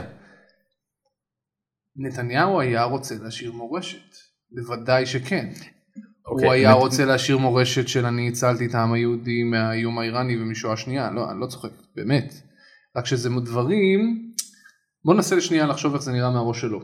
זה לא קורה, אוקיי? זאת אומרת לא קורה ש- שואה שנייה, אז איך אנחנו יודעים שהוא הציל אותנו? נכון. אולי לא הייתה קורית anyway, אז אתה יודע, צריך לדבר על זה כל הזמן, אבל זה, זה נורא קשה להשאיר מורשת כזאת, כן, אבל הוא באמת, זאת אומרת, תסתכל על 15 שנה האחרונות, זה פחות או יותר מה שהוא עושה. והוא היה רוצה להשאיר מורשת של מי שהציל את הכלכלה הישראלית והצעיד אותה אה, קדימה ופתח אותה והפך אותה לאחרת וכולי. אה, למרות שלאחרונה, אתה יודע, כולם אומרים שהיא doesn't, הוא- he doesn't give a shit about זהו, זה כלכלה. החלק היפה בנתניהו. יש לו אה, עמדות מאוד מאוד מוצקות, תפיסה כלכלית מאוד מאוד מצוקה, אה, מוצקה, מאוד מאוד מגובשת, קשה מאוד להזיז אותו מהנקודה הזאת. ועדיין השנים היחידות שבהן הוא עשה מניפיסטציה מושלמת של ה- אה, אה, שר אוצר. התפיסה הזאת, זה היה כשהוא היה שר אוצר בין 2003 ל-2005. מאז כשהוא חזר ב-2009 לראשות הממשלה, הוא הפר ברגל גסה את כל מה שהוא עצמו מאמין בו. הוא העלה מיסים כמה וכמה פעמים, הוא חילק המון כסף אה, לשותפות הקואליציוניות שלו מספר רב של פעמים, כי הוא הקים ממשלה שלוש פעמים מאז. כן. אה, לק- לדברים שהוא לא מאמין בהם, לקצבאות ילדים וכולי וכולי, כך שזה מצחיק כי בסוף מכל המורשת שלו כמר כלכלה ומניע את המשק וידה ידה ידה, זה השנים ההן בממשלת שרון. בלי הגיבוי של שרון זה- זה- אין צ'אנס שזה הוא בכלל היה יכול ועדיין, להביא כשהוא, את זה לידי כשהוא ביטוי. מסתכל על הסלע הענק הזה שמתגלגל של ה- החוב האקטוארי הישראלי, אתה יודע, ל- ליוצאי מערכת הביטחון. זה או- לא בעיה שלו בן אדם. הוא מה, מסודר. הוא לא המציא את זה והוא לא... אבל אתה יודע, זה, אתה יודע, היה הרבה ראשי ממשלה שלבנון הייתה בתקופתם והם לא המציאו את זה, אבל הגיע אהוד ברק ויצא מלבנון. אתה יודע, איפה יהיה ראש ממשלה שיגיד, חברים, יש פה איזה 600 מיליארד דולר, 600 מיליארד שקל שנמצאים מעלינו, שקצת מפחידים אותי. זה יקרה אך ורק כשיהיה משבר מאוד מאוד גדול במשק. אף אחד לא ייגע בזה לפני זה. אתה רואה משבר כזה קורה? אין לי מושג, זה, אתה יודע, זה המשבר של 2003 סטייל. מה היה ב-2003? אה, סליחה לא על בועת השאלה. ההייטק אה, התפוצצה? זה היה ב-2001. לא, בסדר, 2003 כן, לא, עדיין, לקח עדיין זמן. העולם מלקק את הפצעים שלו. לקח זמן, 2003 היה שם מיתון. לא. כן. ר- של- ר- ראיתי ראיתי משהו מדהים בעניין הזה אה, הייתה לי בדיוק שיחה עם חבר שגם אה, עובד בהייטק והוא פתאום זרק לי משהו שאני לבושתי הרבה בכלל לא הייתי מודע לו. הוא אמר לי אתה יודע שהנסדק רק השנה מהמם. נכון. חזר לרמה שהוא היה בה ב-2001. ואם לא, תראה את סיסקו ואת ואמר- טקסס אמר- אמר אינסטרומנטס לי, ותראה את כל תקשיב, החברות בן האלה, הם אדם- עדיין לא הגיעו אף פעם לרמה כן. שהם היו ב-2001. אמרתי לו תקשיב בן אדם אין מצב אז שלפנו את הגרף. אתה יודע, תודה לאל שיש היום אינטרנט בכל כן. מקום, שלפנו את הגרף, זה, זה אשכרה ככה, זאת אומרת Mhm. הרמה שהנסדק ב- היה בה ב- בשיא ימי הבועה של 2001, רק השנה הוא חזר אתה אליה. מבין איזו חתיכת בועה זו אנחנו הייתה. 12 שנה אחרי. אתה כן, מבין- אתה בועה מבין- אתה מטורפת. מבין מה לא הפסיק לעלות אפילו לרגע אחד? נדל"ן. אם תסתכל למשל מחירי נדל"ן בניו יורק, לא, היו הם כמה צללו תיקונים ב-2008, למטה. הכל היו בסדר. כמה תיקונים למטה. ב-2012 הנדל"ן הממוצע בניו יורק כבר עבר את אחרי המשבר ב-2008, גם בארץ. אם תסתכל על הגרף, גם הבורסה, גם הנדל"ן, הכל, אתה יודע, מונוטוני עולה. הדבר היחידי שקורה פה, עם כל ההדפסות כסף, עם כל הפנסיה התקציבית, עם הכל, מי שיש להם יש לו הרבה יותר, ומי שאין לו נשאר באותו מצב. אין לו. או פחות. אין היכולת פחות. שלו... אין לא, פחות. בוודאי שפחות. ה- ה- אתה יודע, יש לי הרבה שיחות עם אבא שלי, אה, שמסתכל בביקורתיות מסוימת על העובדה שלי עדיין אין דירה למשל. אה, שלום בן אדם. לא, לא, לא במובן שאני כישלון, אלא במובן שניהלתי את ענייניי בצורה לא נכונה, ושיכול להיות שאורח החיים שלי הוא מעל מה שאני יכול להרשות לעצמי. ו... האופניים האלה, הגיע הזמן להיפטר אה, כן, מהם. חתיכת פר- פזרן שכמוך נוסע באופניים. והשאלה שאני שואל אותו זה כמה, אמ, כמה מכפיל של משכורת שהרווחת באותו זמן עלתה הדירה הראשונה שלך. הדירה הראשונה שלו עלתה באזור ה-8,000 לירות, הוא קנה אותה בשנת 70 או 71, וזה היה 80 משכורות. זאת אומרת המכפיל משכורת לדירה היה 80. אם אני היום רוצה לקנות את הדירה שאני חי בה, המכפיל הוא פחות או יותר 200. משהו אם זה כזה. בתל אביב זה 200 כן, פלוס. משהו כזה 200 ומעלה.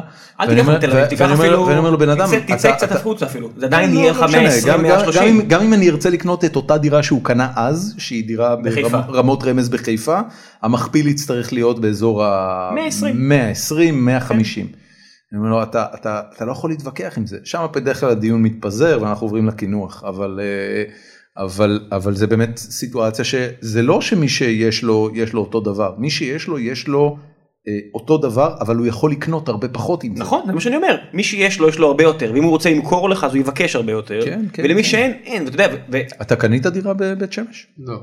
א', אני לא גר בבית שמש, כן, בואו נשים את זה. על השולחן. אה, איך קוראים ליישוב? מסילת ציון. זה- מסילת ציון? ה- ההבדל נשמע בין- משטחים, אבל ההבדל זה בין ליד שערים. בית שמש למסילת ציון, זה אם יסקלו אותך בשבת או לא, אתה צריך לא, להבין אני- שבית אני- אני שמש, מבין את זה, אה, מסילת ציון נשמע יישוב חרדי לכל דבר. זה ממש של קודש. מי הקים אותו? אה, אני- בהתחלה תימנים, מה זה הקימו? זה הסוכנות, זה זרקו אנשים מכל מיני מקומות. הבנתי. אז בהתחלה זרקו את התימנים, התימנים לא אהבו את זה, הם הלכו, זאת אומרת זרקו אתה לא אותם עובד במקומות לתימנים. אחרים. ואז אה, זרקו שם קוצ'ינים, מה מלא קוצ'ינים. זה אה. קוצ'ינים? הודים, בן אדם. הודים, קוצ'ין. אתה כזה חיפאי. אני לא יודע. מה זה דורון קוצ'ינים, פגש סליחה. בן אדם ראשון שהוא לא אשכנזי בגיל 24. לא, זה לא נכון, זה הייתה, היה. תקשיב, אני אני אספר לך משהו לגבי העניין הזה, כי זה באמת נכון, גדלתי בשכונה מאוד מאוד אה, לבנה. לבנה בחיפה, והמטפלת שלי הייתה מרוקנית, מרוקאית, מרוקנית? מרוקנית. Mm, תקשיב, mm. היא הייתה מרוקאית, היא הייתה אישה יפייפייה, קראו לה מרים הרוש, בעלה היה רואה חשבון, כמה היית? הייתי בן, אה, הייתי ילד, הייתי בן שלוש, ארבע, דורון יותר מבוגר ממה שהוא נראה. אני בן 42. לא, כמה יפיפייה הייתה? הייתה פשוט אישה יפה, אתה יודע, אני, עד- אני, אני גם כשהיא הייתה בת 60 ואני הייתי בן, אה, לא יודע מה, 15, אה, 16, אוקיי. אז ידעתי להסתכל עליה ולהגיד שהיא אישה יפה. יש נשים שאתה רואה שהן יפות. גילה אלמגור עדיין אישה יפה, אה, אוקיי. לצורך העניין. אוקיי. אה, אני אעבור הלאה. כן. בקיצור, אה, אני חשבתי שמרוקאים הם הרבה הרבה יותר טובים מאשכנזים רוב חיי. היה להם יותר כסף מאיתנו, זה שהיא עבדה בתור אה, מטפלת זה היה בגלל שזה היה הכיף שלה, לא משהו אחר. הם היו עושים אימונה, הבית שלהם היה הרבה יותר יפה משלנו, בעלה היה רואה חשבון, היה לו משרד משלו. זאת אומרת, כל הקונסטלציה שאני חייתי בה זה שמרוקאים הם אנשים יותר עמידים, יותר מרשימים ויותר כיף להם בחיים אוקיי. מאשר אשכנזים. אוקיי. אשכנזים יש להם גפילטה פיש, כן. מרוקאים יש להם מימון. אוקיי. גם היום אגב אני מסתכל על זה וברור לי לגמרי למי יותר כיף בחיים. למרוקאים יותר כיף בחיים בארץ. עכשיו רק כשהגעתי לצבא ואתה יודע התחלתי להיות מודע לכל מה שקורה בישראל חוץ מאשר בחיפה. אה, הבנתי שבאמת אה, יש עניין של גזענות כלפי עדות וכל הסיפור הזה זה כאילו הרבה יותר נוכח אבל לא הכרתי את זה עד אז. זה היה כאילו ממש לחיות בבועה. אז אנשים ביישוב שלו אמרו fuck that shit. למה? כי דחפו אותם בחור ליד בית שמש לפני שהיה לו תשתיות כמו שצריך. כן, מצד שני היום הבתים שלהם שווים מלא כסף. מלא. מלא. בן זה- אדם, זה האקזיט של בוא- החבר'ה. בוא נגיד את האמת, כל בן אדם שהיה לו בית בשנות ה-60 בכל מקום במדינה, כולל באר שבע, אתה יודע, אז בוא, בוא, בוא let's exclude ירוחם ודימונה, שאתה יודע, כבן אדם מהדרום יודע שהפריפריה של באר שבע נדפקה אפילו יותר מבאר שבע, כל מי ששמר את הבית שלו מאז עשה אקזיט.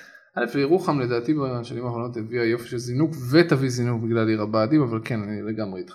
כן. אתה- לאמא שלי תמיד היו את הסיפורים האלה, שהנה אתה רואה שם ברמת אביב וסבא שלך הציעו איזה חתיכת חול דו- או משהו. דונם חול, ב-100 ו- לירות והוא לא הוא קנה. לא קנה, והוא קנה בפתח תקווה. ו- כן, לכל אחד יש את הסיפור כן, הזה, כן. לכולם הציעו, אגב לכולם גם היום הציעו, מציעים, כן, מציעים לכולם גם הציעו, היום, כן. אתה יכול לקנות דונם בפרדס כן. חנה, זה היה בפרדס חנה אני ל-50 די 50 אלף בטוח שכבר שקל, לא שמונה- יכול, אה, אבל אוקיי כן, אז לא זה- בפרדס חנה, אבל הוד השרון ביר כף מזרחה, ככה. אה, נגמר. ביר כף. אה, ונגמר. אתה לא רוצה רמת הגולן, אתה רוצה מתנחל. תקשיב, כן, מוכרים, אה, אגב, מוכרים- בשטחים כן. לגמרי. מוכרים מגרשים, אתה רוצה גם להשקיע על קרנות צבי? יש- אה, ראית פה אני איזשהו לא- אני די בטוח אנטילופה שאתה שהשקעה- רוצה בן אדם, להשקיע בה? אני מוכרים- משוכנע שהשקעה מוכרים. מעבר לקו הירוק היא לא השקעה על קרן צבי. משוכנע.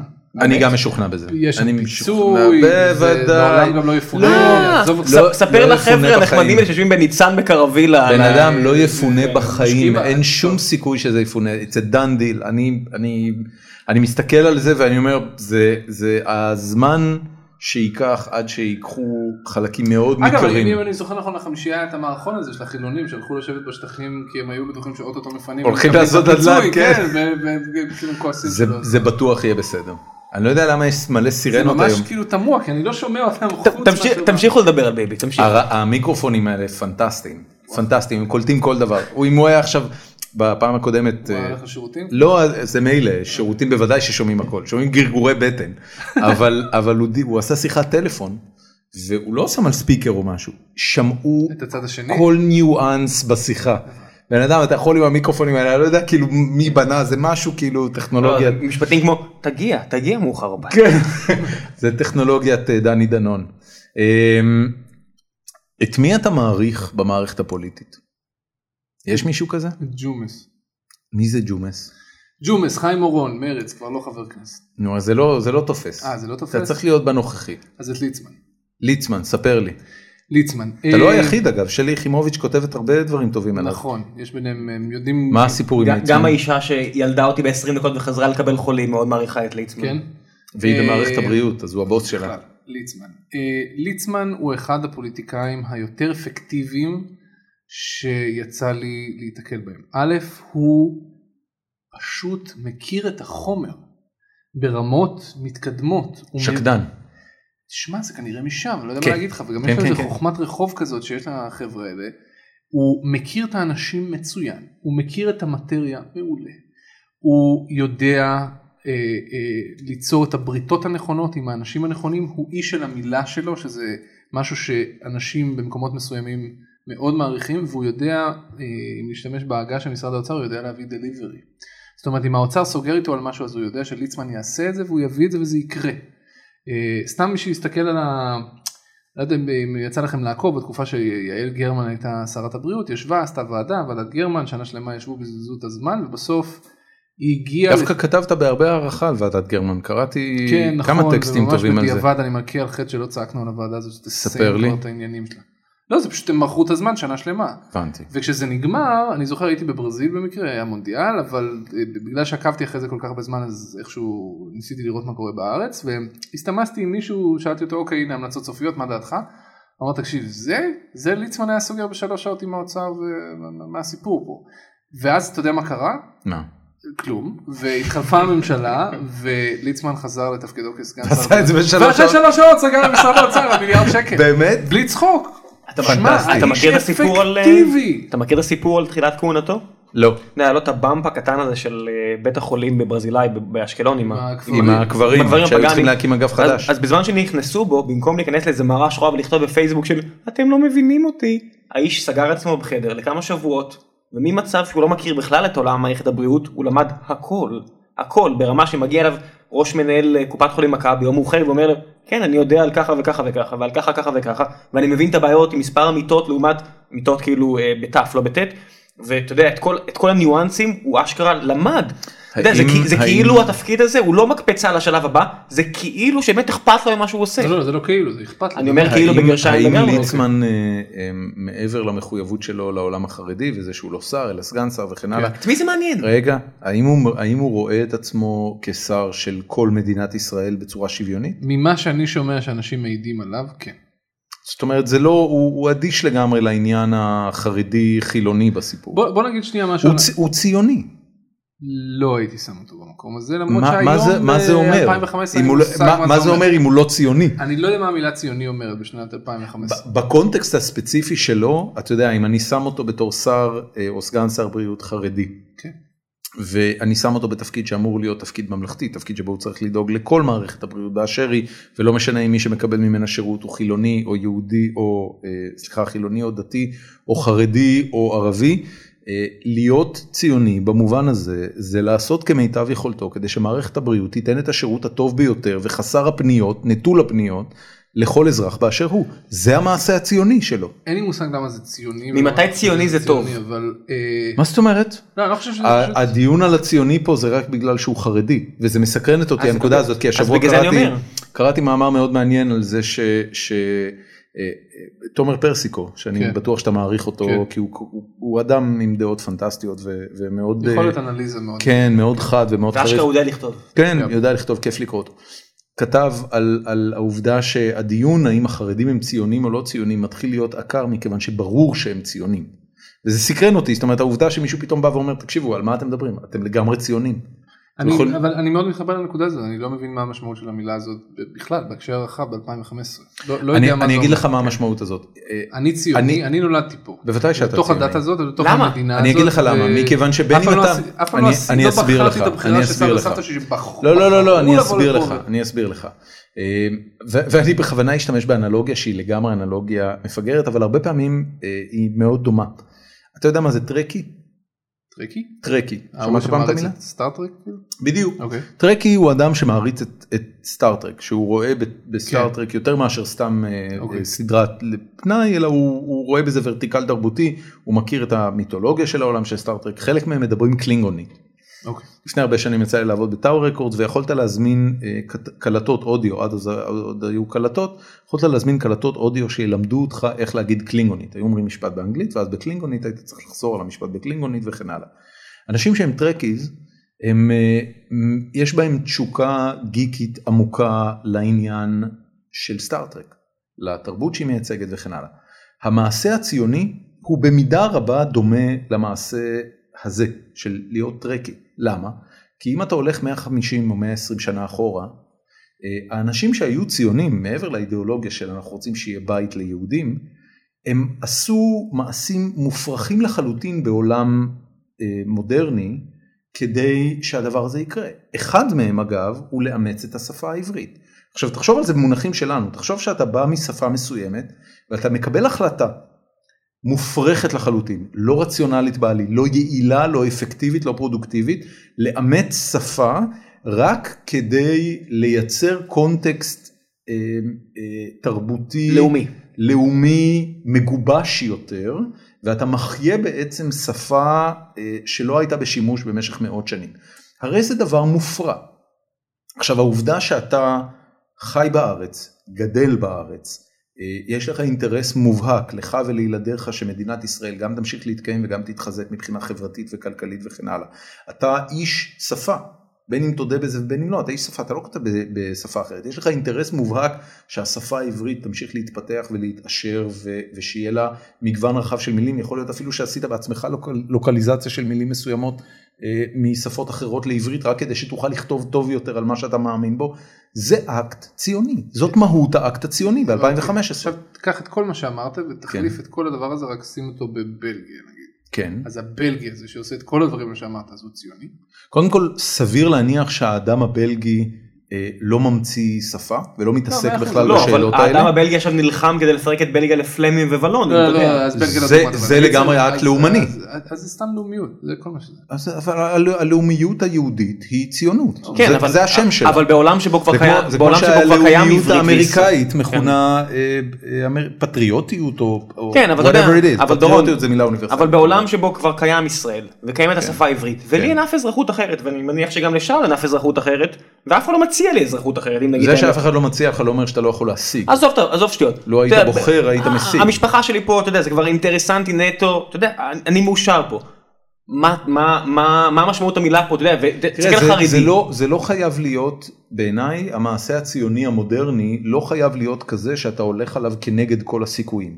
אבל בעיניי, אה, העובדה שאתה קם בבוקר ואתה עובד על הקמת חברה שנותנת פרנסה לאיקס אנשים, ואנחנו יודעים שחלק מהכסף של הסטארט-אפ שאנחנו בונים, happy sale, לא מגיע מהארץ, הוא מגיע מחו"ל. זאת אומרת, המשקיעים שהשקיעו בנו, יש להם בחירה מודעת להשקיע בנו. ולא להשקיע בחברה בריטית או בחברה בלגית או בחברה אמריקאית, כן. זה האקט הציוני, זה לפחות- בדיוק העניין. לפחות חלק מהמשקיעים עשו את הבחירה, אז זה מסכים. בדיוק העניין. אתה יודע, אין, אין משהו אחר. זה, זה האקט הציוני המודרני, לשאוב לפה כסף, לדאוג להגדיל פה את האינטרסים, לגרום לזה שליותר ויותר לאומים ובני אדם יהיה אינטרס בזה שמדינת ישראל תתקיים ותהיה חזקה. בדרך לגרום לזה שמדינת ישראל תהיה צודקת יותר, מוסרית יותר, תספק שירותים ציבוריים טובים יותר לילדים שלה, תיתן חינוך יותר טוב לילדים שלה, כל הדברים האלה ביחד, הם המעשה הציוני המודרני, אין משהו אחר. ומתי זה אפשר פשוט לקרוא לזה, אתה יודע, מתי זה נהיה מלאומנות פ- ציונית- ציונית לפטריוטיות, פשוט, אתה יודע, אני אוהב את המדינה, אני אני אוהב את המקום שאני חי זה בו. היינו הך בעיניי, ו- ואם למה אני, זה אתה צריך יודע- להיות שונה? אז זה בדיוק הנקודה, אתה יודע, אתה, אתה חושב שהמעשה של הציונות הוא איזשהו אקט תחום בזמן שמרגע שהמדינה הגיעה לאיזשהו לא, לא, לא, הוא לא תחום- תל"ג, הוא לא כבר תחום- לא צריך הוא- לקרוא לזה הוא- ציונות אלא סתם מדינה. הוא לא תחום ב- הוא לא זה- תחום זה בזמן, השם של הוא הדבר לא תחום הזה. בזמן, הוא תחום בדת. בדת? כן. אם למשל, אתה יודע, יש לך פה את ג'וני סעוג'י, מספר 4 באפל, שמרגיש שהמדינה הציונית לא נותנת לו הזדמנות, אתה יודע, להתפתח כי הוא ערבי ישראלי. ואתה אומר, אולי הגיע הזמן לעבור לאיזשהו מודל של, אתה יודע, אהבת המדינה, אתה יודע, אם אני רוצה... זה דילמה מאוד גדולה. אני לא חושב שזה עניין של דת אני חושב שזה עניין של לאום הציונות היא לא. לא יודע, הפלג הדתי. קשה לא- לך אה. עם המילה ציונות? לא שקשה לי איתה כמו שלא קשה לי עם המילה אמבטיה זאת אומרת זו מילה. חמוד אתה. היא לא תאונה, אתה לא, אני- יודע, שאלה- היא כן. באמת לא טעונה מבחינתי בשום דבר. אוקיי. חוץ מההיסטוריה הספציפית של המשפחה שלי שזה באמת אנשים שבאו מברית המועצות מהטעמים האלה כי אתה זהו. אדם שרואה בעצמו ציוני? או בוא נגיד, ב- לא. אתה לא רואה בעצמך לא אני ציוני. גם לא רואה בעצמי לא ציוני. זאת אומרת, זה לא פוסט ציונות שאני אומר, בוא נעיף את היהודים מכאן וניתן כן, לערבים לחיות. ממש. זה לא כבר זה עברנו ולא של... זה. אתה, אני סתם אתה חי יש לך פה. איזשהו אינטרס אה, מובהק שמדינת ישראל תהיה מדינה אה, שהתרבות היהודית היא התרבות השלטת בה? או שהיית רוצה אותה מדינת כל אזרחיה? תשמע אני לא אוהב דת אני חושב שדת היא רעיון לא טוב. בגלל זה אמרתי תרבות יהודית, לא אמרתי דת. גם אני מה זה לא אדם תרבות דתי. יהודית? זה חגים אה, לא, אני אגיד לך מה זה תרבות יהודית. ב, ב, אה, בטקסטים המכוננים של התרבות היהודית, שמתחילים בתנ"ך וממשיכים לגמרא וממשיכים במשנה, יש הרבה אלמנטים תיאולוגיים שקשורים לאמונה באלוהים ולציווי האלוהי שנגזר מהם וכן הלאה, ויש הרבה אלמנטים תרבותיים של איך לנהל את החיים פה בארץ. אה, תרבות יהודית למשל היא בעיניי אה, התשוקה לידע. יש מעט תרבויות שמקדשות את התשוקה לידע כמו התרבות היהודית. אה, תרבות יהודית היא בעיניי התפלמסות. יש מעט תרבויות שמקדשות התפלמסות כ, אה, כמרכיב תרבותי. בינתיים התרבות הצרפתית, שתי הטענות שאמרת אפשר להשליך על התרבות הצרפתית. אתה יודע, אני מבחינת, אתה לא יודע, תמיד בטוח כמה אומרים, זה נכון. תמיד אומרים את העניין איזה- של הפרסנט איזה- פרס איזה- נובל. מה עם אתה יודע, יש את הטקסט- העניין של סליחה, ה- רגע רגע כן. מה מה עם הטקסטים המכוננים של התרבות הצרפתית? אני לא אני לא מכיר אותם. מגילת העצמאות שאתה יודע, של המהפכה- המהפכה בצרפת של הבסטיליה, אתה יודע, המהפכה של... כן. איפה איפה זה מקדש ידע? איפה זה מקדש את התשוקה לידע? איפה, אתה יודע, אומרים על היהדות מקדש ידע. איפה ביהדות מקדש ידע? מה זאת אומרת? איפה? העיק- עיקרון תשמע, השקידה אה, כן. הוא עיקרון מאוד חשוב ביהדות. פשוט לא הולכים על הידע הנכון. זה אבל- כן, כן. בסדר, אבל אה, אתה יודע, אני, אני חושב שהסיבה שבגללה, אה, למשל, האחוז של יהודים אה, בחתני פרס נובל הוא כל כך גבוה, נובע בדיוק מהעניין אז הזה. הנה, אז בואי- יש לנו אז דורון- תרבות שאחד כן. המרכיבים שלה אני הוא אגיד לך התשוקה מה. לידע. אתה מבין שזוכה תן לו- פרס, תן לו רק. רק ש- משפט אחד, זוכה פרס הנובל שהם ממקור צרפתי, גדול מזוכה פרס נובל שהם ממקור יהודי. לא ביחס לאוכלוסייה. לא ביחס לאוכלוסייה, אז אם תבדוק את מספר, כן. באמת? זה נכון? ואומנם יש חפיפה בין השניים, מרי קירי, האישה היחידה זכתה בשניים, ואם תסתכל על כמות הנש... הצרפתים שזכו בנובל, והמשמעות שלהם למת... למתמטיקה העולמית, בן והפיזיקה אדם, העולמית, יכול להיות אתה יודע, שהצרפתים יותר טובים מאיתנו, זה הם לא האישו, אני לא אני השוויתי את חושב- עצמי ה- ה- לצרפתים. ההשוואת זרגים הזו של, אתה יודע, ואם תסתכל על הכמות הפולנים, אתה וכמות עכשיו דיברת האמריקאים, איתי על- על מייקל ג'ורדן והיית סבבה לגמרי עם ה- אני לא אמרתי, עם אה, נכון. דיק וייבינג קונטסט, הכל פתאום זה לא בסדר עניין כשזה של- נוגע אני לא לתרבויות. אמרתי משהו טוב או רע, אמרתי הם מחפשים לגאסי, כמו שיהודים מחפשים לגאסי, אולי, במקום- אבל, אבל מה במקום הקונטה? לחפש- זה בסדר, כן. לכל אומה יש את הדברים שהיא גאה בהם בעצמה. הוא שאל מה זה תרבות יהודית, נקבתי בדברים שבעיניי הם ס- אה, סמלים של תרבות יהודית. אה, זה, זה בוודאי שאין לנו תרבות שמקדשת אתלטיות, אוקיי? התרבות היהודית לא מקדשת אתלטיות, בשום צורה. אין לנו יותר מדי גיבורים אתלטים, אין לנו מיתולוגיה אתלטית, זה, זה, לא, זה לא שם. יש לנו את דוד המלך, להפך, המוח מול הכוח, אה, ידה ידה ידה, לא משנה, אבל זה, זה, לא, ה- זה לא הפואנטה. התחלתי לשאול אותך על הנושא של, אה, של אה, מדינת כל אזרחיה מול מדינה שהתרבות אני- שלה היא יהודית. אני אגיד לך זה משהו. אני חושב שדת היא רעיון לא טוב, שהיו לו פעם סיבות להתקיים ומאז הסיבות האלה חוב נעלמו. אה, ואני חושב שמדינת הלאום זה רעיון לא טוב. אני חושב שהחיבור של שני אלה זה, זה בכלל לא טוב. אה, ואני הייתי מאוד שמח אם היינו בשנת 2015 או מתישהו בתקופת החיים של הילדים שלי נגיד עוברים לעולם הרבה יותר גלובלי. בלי גבולות, אני מצטער זה נשמע קצת היפי. לא, אה, וזה, אבל כאילו- אם אתה היפי אז זה רעיון מפגר שיש פה גבולות שהם- שהמצאנו אותם שמפרידים בין תרבויות שונות זה פשוט רעיון מפגר אני מצטער. זה רעיון מפגר שום דבר לא מבדיל. אה, מה אפשר לעשות כדי לפרק אותו? אין לי מושג ירוק. הבנתי. לא, לא, מ- מדינה, אתה יודע, אתה כן, מסתכל, מה- על- מה אתה מחנך את הילדים שלך? אני משתדל לכמה שיותר ערכים אתה יודע למה התחברתי בדברים שאמרת לערכים שהם אוניברסליים. אוקיי. שוב אני מצטער זה יישמע היפי אבל. אל תצטער, בן אדם. למה אתה כל הזמן מצטער? בן אדם, אין על מה להצטער, לא שתינו יודע, שתי בירות, זה- הכל בסדר. אוקיי. כן. ל- אה, תפסיק להצטער כל כך הרבה. לתת כבוד לספייס של בן אדם אחר. להיות סקרן ולהבין איך העולם עובד. אוקיי. דברים כאלה, אין לזה שום קשר למקום הספציפי שאני יושב בו, או זאת להיסטוריה אומרת, של אלה אבות אלה אבותיי, בעיניך אין ערכים שום קשר. מודרניסטיים, אוניברסליים, שראוי לקדם. ככה הייתי רוצה שהילדים שלי יהיו. אתה יודע, גם תסתכל על הרעיון ששאול, אתה יודע, מדבר עליו כבר בשנים האחרונות, פנסיה. פנסיה זה דבר מאוד מאוד נקודתי, זה עניין של איכות חיים לך. זה מה שאמרתי, ההבדל בינינו לבין חרדים, אתה אומר, שגדנות וידע והכל, אני מסתכל על זה ברמה אבסטרקטית. אם היית אומר לי, חיפוש אחר ידע על כל גלויותיו וצורותיו, סבבה. אבל היהדות, עם כל הכבוד, בכל השנים, המקור ידע הראשון שהם אמרו, תחקרו את התורה. הם לא זה אמרו, בסדר, אני לא מתווכח עם זה. אתה יודע, גם הרמב"ם, משפט אחרון, אבל- גם הרמב"ם שבנצי, עכשיו ציטט אותו, בנצי גופשטיין ציטט אותו לאחרונה על לשרוף כנסיות פה, גם הרמב"ם היה קרוב להצעיד את האנושות קדימה 400 שנה, הוא היה קרוב למצוא את האפס. הרעיון הזה, שאתה יודע, נראה לנו היום טריוויאלי שיש אפס, ואז מה הוא אמר? אפס בעצם אומר שיש אין סוף, אין סוף יש רק אחד, אני אקח צעד אחורה בעניין הזה. הבן אדם היה שם כבר, במקום להגיד, אתה יודע, אתה יכול להסתכל על זה משני כיוונים, הבן אדם אתה- הראשון אתה שגילה את מדבר- האפס, אתה מדבר על העבודה של הרמב"ם בחקר המתמטיקה. הוא עצר, הבן אדם עצר את חקר המתמטיקה ובמקום לעשות את הצעד אחד קדימה, הוא- ה- היסודות הדתיים עצרו אותו. אם תראה היום את פרופסור אומן וכל מיני כאלה, הד- הדת כבר לא עוצרת אותם, כי אנשים הבינו שזה משהו אבסטרקטי יותר, והרמב"ם עם כל ה... אתה יודע שהאיש הזה... נו, אבל זה אבולוציה אתה רואה? מצוינת הנה, של אתה- העניין. מה שאמרת למשל על מיתוסים, כן. הרמב"ם כמתמטיקאי, נו. התרומה של הרמב"ם כמתמטיקאי היא זילץ'. אני לא חושב שלרמב"ם יש מוניטין כמתמטיקאי שהייתה לו תרומה משמעותית לאנושות. הרבה אנשים תורמים, הרבה אנשים פולטים את זה ורפואה. אתה יודע, הרמב"ם היה אחד הרופאים הכי מפורסמים בקורדובה, לפני שהוא הגיע למזרח התיכון, ואתה אומר, אוקיי, אתה יכול לכמת לי מה הוא עשה, מעבר להסתכל על השמש ולהגיד, או, זה, חש... זה חשוב? אפס. אתה יודע, אתה מסתכל על מה מהרעיונות של הרמב"ם המשיכו עד היום? אפס. בן אדם, יכול כי- להיות, כי יכול אתה להיות יודע- שהרמב"ם בפרספקטיבה ההיסטורית של, של המין האנושי, באמת הוא לא משמעותי מספיק.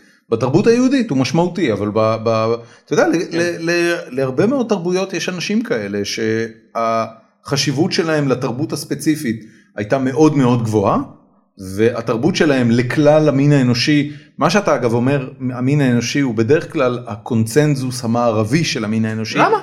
אלגברה כמושג הר... הוא התפתח בעולם הערבי נכון. והמשמעות של זה היה אוניברסלית. אבל, אבל האלגברה אומצה על ידי העולם המערבי, וכיוון שכך, היום יש הכרה מלאה בזה שהתרבות האסלאמית המציאה את האלגברה, וזאת הייתה תרומתה למין האנושי, וזה, וזה חלק מהקונצנזוס המערבי של מהי ההיסטוריה. מה שאתה מדבר עליו, א- אתה לא יודע מי הם החכמים שבמזרח למשל. אה, מה הייתה התרומה שלהם, מי המציא את החשבונייה, מי המציא את לא, לא, לגמרי, אם- אם אתה מסתכל על המזרחית. מתמטיקה אתה יכול לראות למשל את ה... אני ב- לפחות לא מכיר. אז- אז אני כאחד שמאוד אוהב את התחום אז הזה, אתה זה יכול בסדר. לראות, אתה יודע, את ההתפתחות, מה ההודים תרמו, אתה יודע, ו- ובאמת האפס הגיע משם, מהודו סין. הוד- מהת- הודו סינים, ההודים המציאו את האפס? האפס הומצא שם, פחות או יותר. הבנתי. כי- כי בתקופה ההיא, מה לעשות, שבמערב אמרו, אם אלוהים אומר לך לא, אם אלוהים אומר לך, כדור הארץ הוא המרכז והשמש סביבו, אנחנו נסקול אותך אם תגיד אחרת. כן. אתה יודע, תשמע, היהדות, אתה צריך כן. לקחת בחשבון שמדענים במשך תקופה מאוד ארוכה בהיסטוריה האנושית היו תחת איום של הכנסייה או הדת או מה שזה לא יהיה, זאת אומרת היה קונפליקט אמיתי. אנחנו, כן. אז אולי אנחנו- הגיע הזמן לעבור הלאה. זה, זה בסדר, אנחנו באמת רואים שאנחנו עוברים הלאה. אחוז האתאיזם בעולם הולך וגדל ובאופן אני- כללי, ה... אין לי מושג על מה אתה מבסס את מה שאמרת. אני- תראה, לא, אולי זה נכון, אני לא יודע. למה אתה כמו, מבסס את זה. כמו הרבה דברים, הידע שלי אה, מבוסס, בוודאי הידע העכשווי שלי מבוסס ברובו על חקר רשת האינטרנט. אה. ו, ו, על מימים מוצלחים. על- על גוגל בוא נאמר זאת ככה יכול להיות שסרגי ברין אה, שתל שם איזה בדיחה. איכשהו אני מרגיש שאנחנו הולכים אחורה. אז אה, אתה הבן אדם השני השבוע שאומר לי את זה ואני רוצה להגיד לך ל- לפחות כמובן יכול להיות שמה שאני אומר עכשיו הוא לא אתה נכון. יודע שבארצות הברית להגיש לאתאיסט, זה כאילו, מה? עדיף שלא.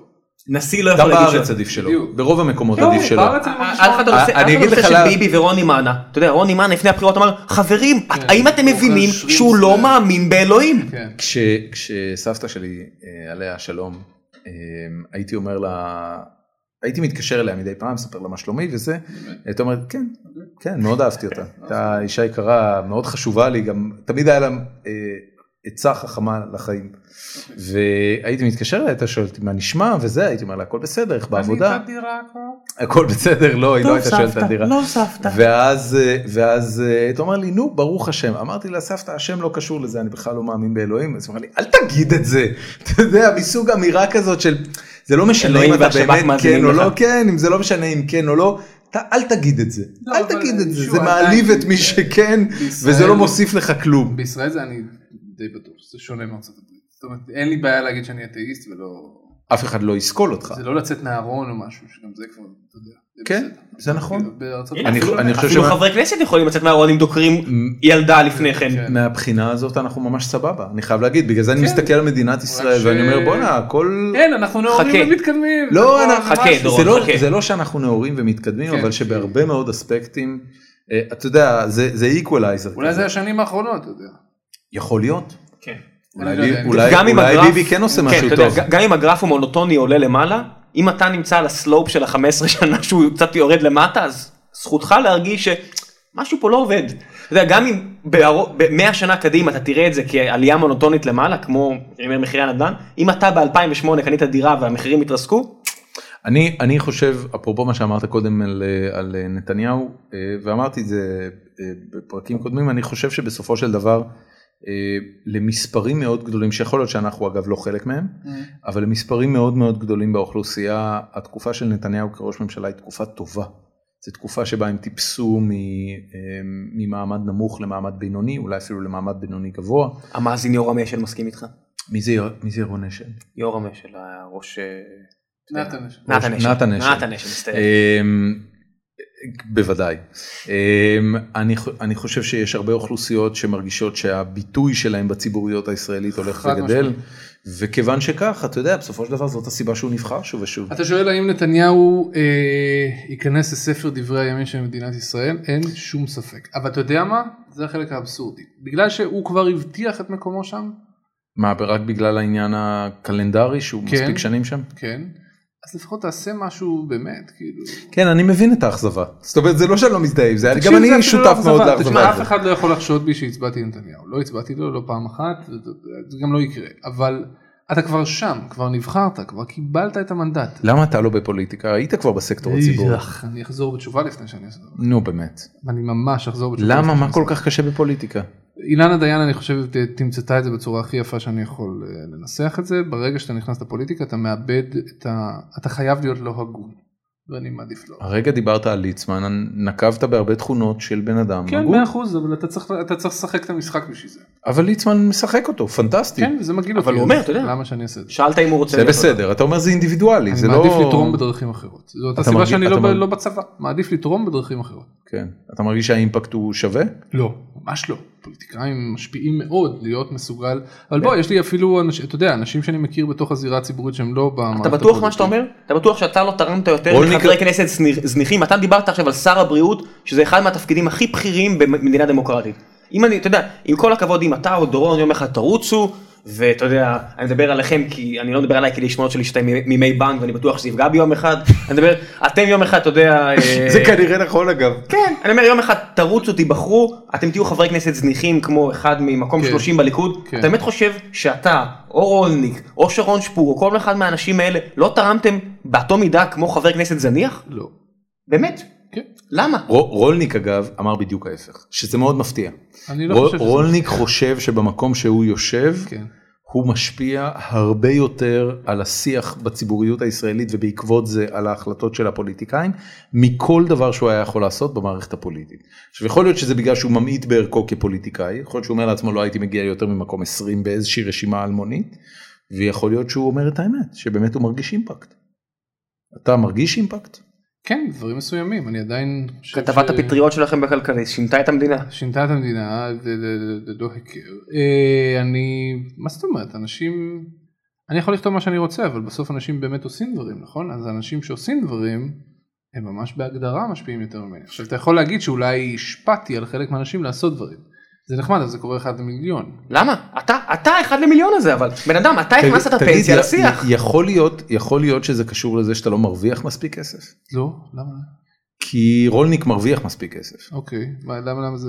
כי אולי בגלל שרולניק מרוויח מספיק כסף אז הוא מרגיש שהוא משפיע יותר בעוד שאתה יכול להיות שהאימפקט בוא שלך נגיד על שאם הצ- זה קשור אז באמת זה רק בגלל שהוא מאמין שהוא משפיע שהוא מקבל מספיק שהוא מקבל כסף כמו שהשוק מעריך אותו שזה גישה מאוד משונה. אבל אני, אני מרגיש שאתה יודע, אני אגב אני אנחנו אחד- לא מרוויחים שום דבר אנחנו משתכרים. זה אתה לא- צודק אה, אני- לזה התכוונתי אם אני חייב להגן, אתה יודע, על, על, על אה, גיא ב- בשיחה הזו, אני באמת מרגיש שהוא יודע שהדברים שהוא כותב, יש להם איזשהו רזוננס בחברה, ו- ואני לא יודע למה שאול פה לידינו לא מרגיש את זה, אבל אני אומר לך, זה שאתה דיברת על פנסיה אתה- בשנים אתה- האחרונות, אתה צריך- אתה צריך לזכור שותף- ששאול כן. שאול הוא לא אה, אה, מו"ל מייסד סליחה הוא לא עורך מייסד של כלכליסט הוא עיתונאי בכלכליסט. אתה כפוף לעורך העורך כפוף למנכ"ל זאת אומרת יש היררכיה שלמה מעליך. ועדיין. זה לא זה אני פשוט חושב שזה קצת מגלומני לחשוב ש... רולניק. מה? אתה אמרת. What are you talking about? כן. אז אתה אז אתה הרבה יותר זאת אומרת אני, אני גם מסתכל על שפת אני הגוף אומר שלך. לך עוד פעם אני רוסי עזוב אותך אנחנו איך גידלו אותי גידלו אותי כך שאני נולד בכלום אני אמות בכלום ואני לא שווה כלום. זהו. אוי ואבוי. וואי, בן אדם, סבא שלי שנייה, שניות, אני הייתי איתו באמת ברגעים האחרונים של סבא שלי, והוא אמר, אתה יודע, אתה פה, אתה לא פה, כן. זה מה יש. כן. כן. זה מה שסבא שלך אמר לך? שניות, הוא סיפר לי סיפורים על סטלינגרד, ואחרי זה היה את תקע המשפט הזה. סיגריה ו... לא, ת- האמת סיפור אמיתי, סבא שלי, אה, הרגעים האחרונים שלה באיזשהו הוספיס, הוא גסס מסרטן תקופה, שרה למזלי לא יותר מדי ארוכה והייתי איתו בתקופה הזאת, והדבר האחרון שהוא ביקש זה, לך תביא לי בירה. אתה מבין? הלגאסי שהוא השאיר לי. ולא הספקת להביא. את זה. הספקתי, רצתי, גנבתי, כאילו מה זה, גנבתי בירה לתוך ההוספיס, קניתי והבאתי לו, והוא ביקש שנשתה איזה אני, הוא והבן שלו, דוד שלי, הוא לא הצליח לשתות מן הסתם, כי היה ברגעים האחרונים, והוא אמר, אתה יודע, אתה פה ואתה לא פה, וזה מה יש. וזה נגמר. אה, טיפה אחרי, בלילה, זה, וואו, אבל אחי. כן. וואו. לא, עכשיו, בלי זה, אנחנו, אתה יודע, אתה מנסה להשפיע, כי אה, זה בעיקר בגלל ה- ה- הילדים שלי, כי אתה באמת רוצה להשאיר פה עתיד יותר טוב אחריך, אבל כן. בסוף, בני כמה הילדים שלך היום? שנתיים וחמש. יש אנשים, אתה שמח איתם יותר ממה שאתה שמח כרגע? כן, מאוד שמח, הם לא רואים שאני, הם לא, הם לא חושבים שאתה רוסי לא עצוב. חושב, לא חושב. כן. קודם. בואי נקווה שלא, אני גם מנסה להעמיד פנים שאני אוכל יותר דברים ממה שאני באמת. אבל אה, בוא, אני מכיר אנשים, אנשים שאני עובד איתם, מקורות וכאלה, שיושבים בתוך הממשלה, נגיד אנשים שעיצבו את מתווה הגז. אוקיי. בוא, הם משפיעים בסדרי גודל יותר ממני. הם במו ידיהם אנשים בני גילי. ולמה לא, למה לא להיות שם? אז לא, זה, שים לב, זה במגזר הציבורי, זה לא בפוליטיקה. לא, זה עדיין, משרד הי- האוצר, הי- זה לא אותו סבבה, דבר. זה לא אותו בסדר. דבר. ואני חייב אה. להגיד לך, הייתי בתוך המגזר הציבורי, כן. זה פשוט לא היה בשבילי. מה זה אומר? זה קצב שאני לא יכול לתאר לכם אתם בסטארט-אפ אז תחשוב איפה שאתם נמצאים אבל בקצה השני של הסקאלה הכי רחוק מה, שאתה היה יכול לך לדבר. קשה עם זה שאתה, זה לא שדברים זז. זזים לאט? זה לא זז מה אבל זה לאט רק- זה לא אם- אם זז דברים זזים לאט אז אפשר פשוט לעבוד פחות קשה, זה נכון. בן נחמד. אדם זה לא זז את- אני- אני ודורון עושים הרבה פעמים את השיחות האלה של אפשר לעבוד פחות קשה ואני אומר לך כ- כאחד שהיה בתאגיד אמריקאי עם זה- זה 35 לא אלף לעבוד עובדים, מאוד קשה. לא לא, זה לא זז אוקיי. עצם אתה עובד העובדה- מאוד קשה זה בדיוק זה. פשוט לא זז מה אתה עושה זה כשאתה בדיוק קם זה. בבוקר ומגיע לעבודה במגזר הציבורי? מה זאת בוא, אני אומרת זה הייתי לא באיזה זז? משרד סטודנט מפגרת אבל ראיתי אנשים סביבי ראיתי את אשתי שהייתה עובדת מדינה באותו אגף שבע שנים. זה שם- שם לא הכרת אותה? זז לא הכרתי אותה בצבא. היא הייתה עובדת עד שתיים בלילה כן לוקחים את על הילדים. מה? על אה, דברים רגולציה. מצגות, וזה- דוחות? כן, זה אתה מ- לא אתה מכין זז. דוח של 200 עמודים, אתה יודע, זה כן. תקוע. זה אי אפשר מי שלא זאת היה אומרת, זה- זה- בפנים זה הרבה גז בניוטרל כזה? זה רק ניוטרל זה רק ניוטרל. אבל כשמשהו משתחרר בסוף ובאמת קורה אז האימפקט שלך הוא כששרה יכול אומרת להיות פנומנלי. תן להם, לא זה לא עזוב אותך זה באמת בסוף שאתה עושה איזה משהו שבגללו לאנשים יש מוצר יותר טוב או מוצר יותר בטוח או לא עבד- יודע. עבדת באזור הזה של תקינה, מכון התקנים? לא לא אני באמת הייתי מחלקת מחקר משהו מזעזע אבל אה, אבל אשתי כן אשתי הייתה נגיד אשתי הקימה הקימה את המחלקה לחינוך פיננסי ואתה עושה דברים כאילו אתה מה זה באמת- המחלקה לחילוק- לחינוך פיננסי?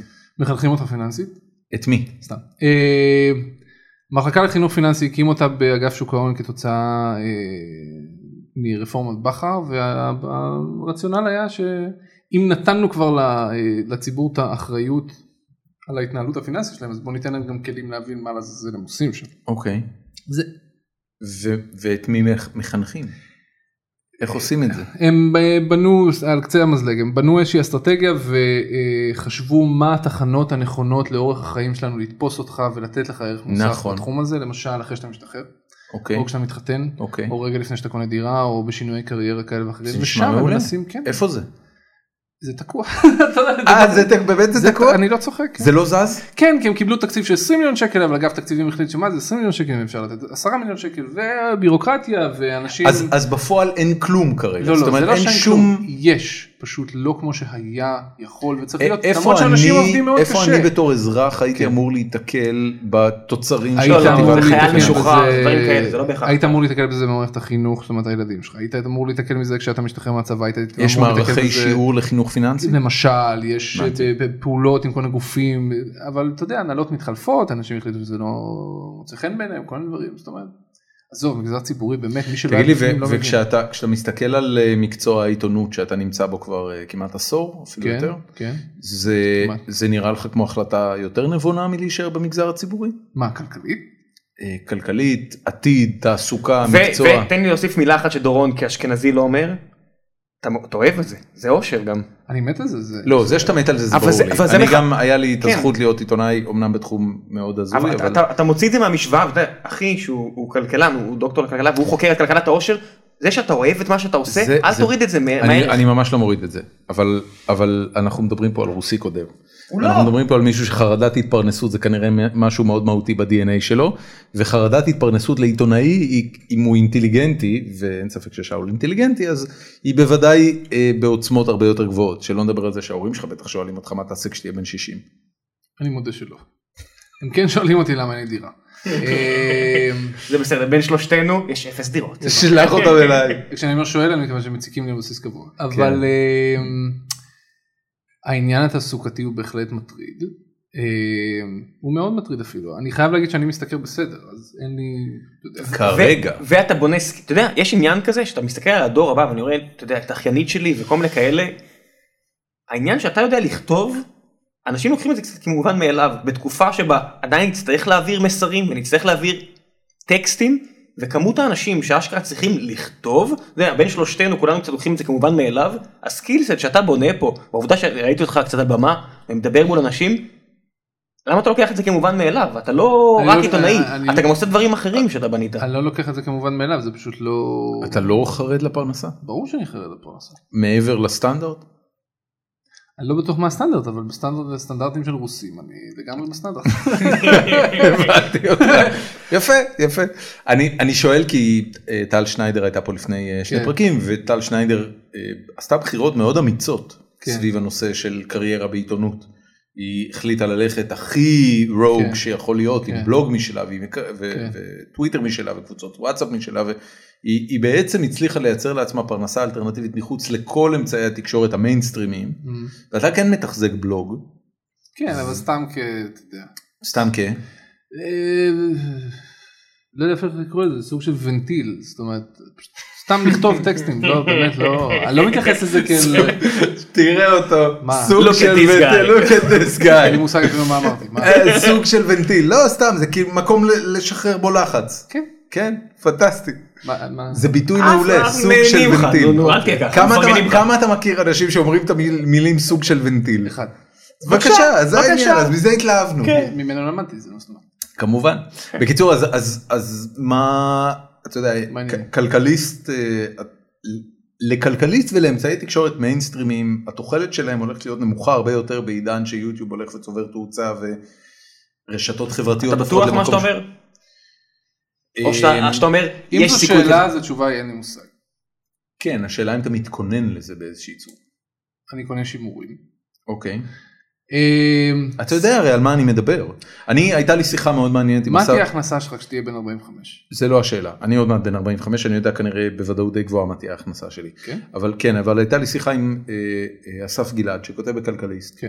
אה, בחור ו- מקסים, אגב, מעולה. ממש, גם אחד העיתונאים הטובים בהחלט כן. בתחום הטכנולוגי, סטארט-אפים, באמת כאילו מישהו שיודע את העבודה, כן, זה, זה שהוא עוד לא הפך וגם בן אדם מאוד להיות, נחמד, כן, זה שהוא עוד לא הפך להיות יזם זה, זה מוזר מאוד בעיניי. אולי הוא גם אוהב את מה שהוא עושה, בן אדם, ת- שתבין, המשפט הזה- המשפט הזה של דורון, אנחנו יושבים עם- עם ש- עם כל מיני אנשים בע- בעולם, אנחנו לא יכולים לציין את השם, אבל אתה יודע, דורון יושב מול מישהו, אנחנו סוגרים איתו עסקה גדולה, הוא אומר, איך אתה לא יזם? ואני חושב שזה בראש, זה- זה- סתום את הפה, תן לו לחתום, ואז תשאל אותו את זה. נ- זה נשגב, אה, זה נשגב בעיניי למה אנשים, תראה, ברור לי שאסף גלעד נהנה מהעבודה שלו. אה, אני לא בטוח, לפחות מהאינטראקציה שהייתה לי איתו, שהוא לא היה נהנה יותר לעשות משהו כזה מאשר לדווח על משהו כזה, כפול 20, כי זה מה שהוא מדווח.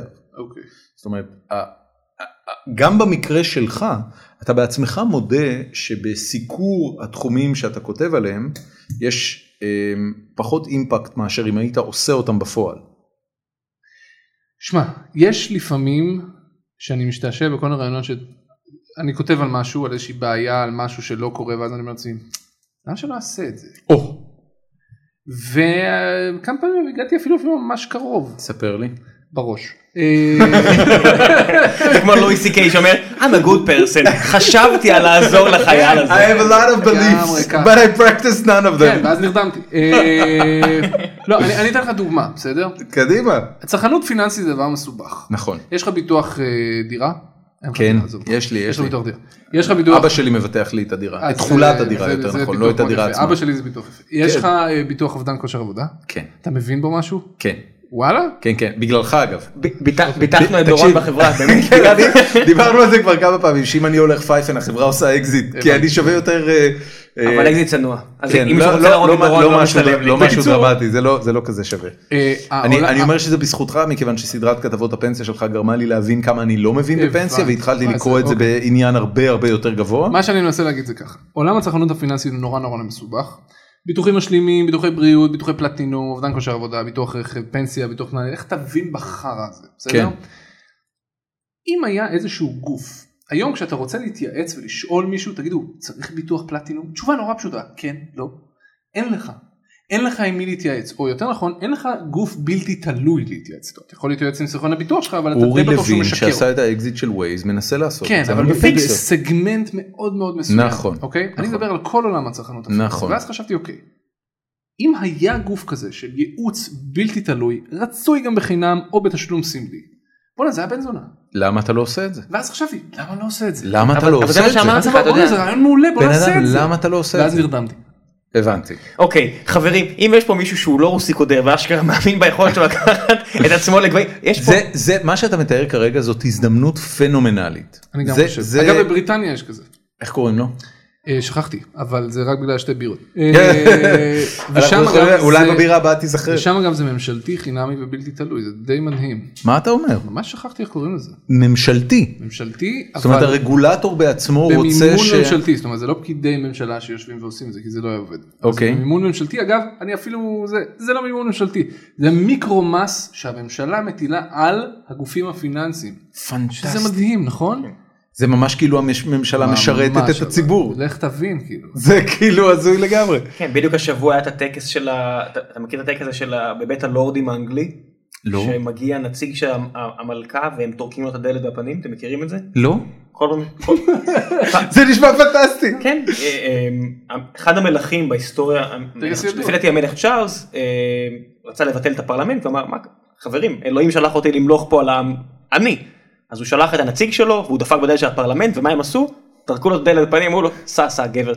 ועד היום, זה זה נוהל שנתי. נציג של המלך או המלכה מגיע, דופק שלוש פעמים על הדלת של הפרלמנט ומישהו טורק לו את הדלת בפנים כדי להזכיר למלך או המלכה שהריבון הוא נבחרי העם. הוא העם, הוא הפרלמנט. זה נפלא בעיניי. כן. מצד שני, יש להם עדיין מלכה. אה, אתה יודע, זה רק בשביל רכילות. בוא, בוא, נ- בוא, בוא נהיה רגע רציניים, מדובר גם- כן. באומה שעדיין מחזיקה את מוסד המלוכה חי גם- באיזושהי ג- צורה. גם לנו יש, איפשהו פרס עכשיו מסדר את הכתר. בוא ואומר, נראה אם כן. אתה יודע שאלת טריוויה, מה שם משפחתה של המלכה אליזבת?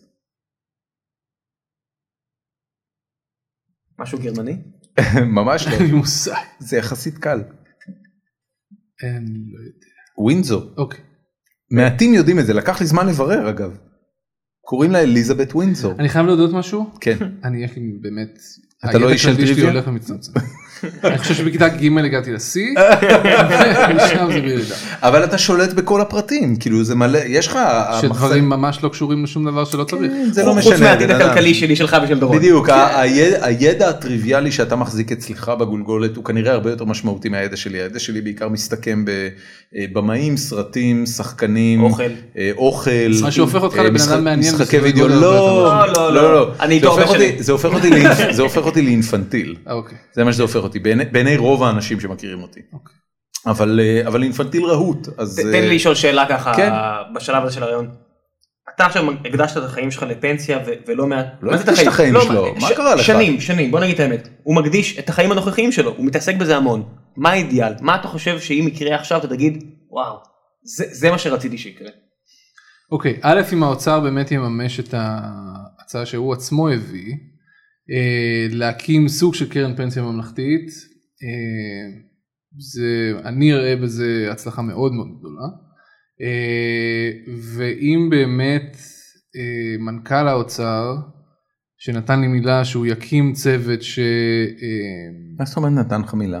מה היה הקונטקסט? די בטוח שממש פשוטו כמשמעו. זאת אומרת, מה, ישבתם בשיחה והרמת אליו טלפון ואמרת לו, תגיד, מה קורה עם הדבר הזה? והוא אמר ישבנו לך, בשיחה ולא הרמתי אליו טלפון כי ישבנו בשיחה. אה, הייתם באותו אה, חדר. כן, אתה עולה הרבה לירושלים? כן, והוא אמר, "טוב, זה גם, זה לא, אני לא חושף פה שום דבר, זאת אומרת, אה, אם הם באמת יקימו צוות שמסתכל על כל הבעיות שמאיימות על עולם הפנסיה ויחליטו מה לעשות עם זה סוף סוף, אני אראה בזה הצלחה מאוד מאוד גדולה. בצדק. אוקיי. בצדק, זה לגמרי יהיה רשום על שמך, לפחות במה שקשור למאבק הציבורי עיתונאי של העניין הזה. ועדיין, ב- ב- בקונטקסט הרוסי זה, הייתי פה, אני כבר לא פה, מה זה משנה? כן. בסדר, אבל יש לו ילדים, אתה מבין? נכון. כן, ברגע שיש לך ילדים זה סיפור אחר. זה לא יפתור את כל הבעיות בעולם, כי העולם הוא במקום מורכב. עם הרבה מה בעיות. מה הדבר הבא אחרי פנסיה שאתה תתעסק לא, חינוך לא. בו? לגמרי, חינוך. כן. כולל הוראה בעצמך, או פשוט התעסקות באיך לייעל את מערכת אוקיי, אני לא החינוך? יודע איך אנשים אחרים אבל אני די בטוח שיש איזושהי קבוצה של אנשים שאני נמנה עליהם ש...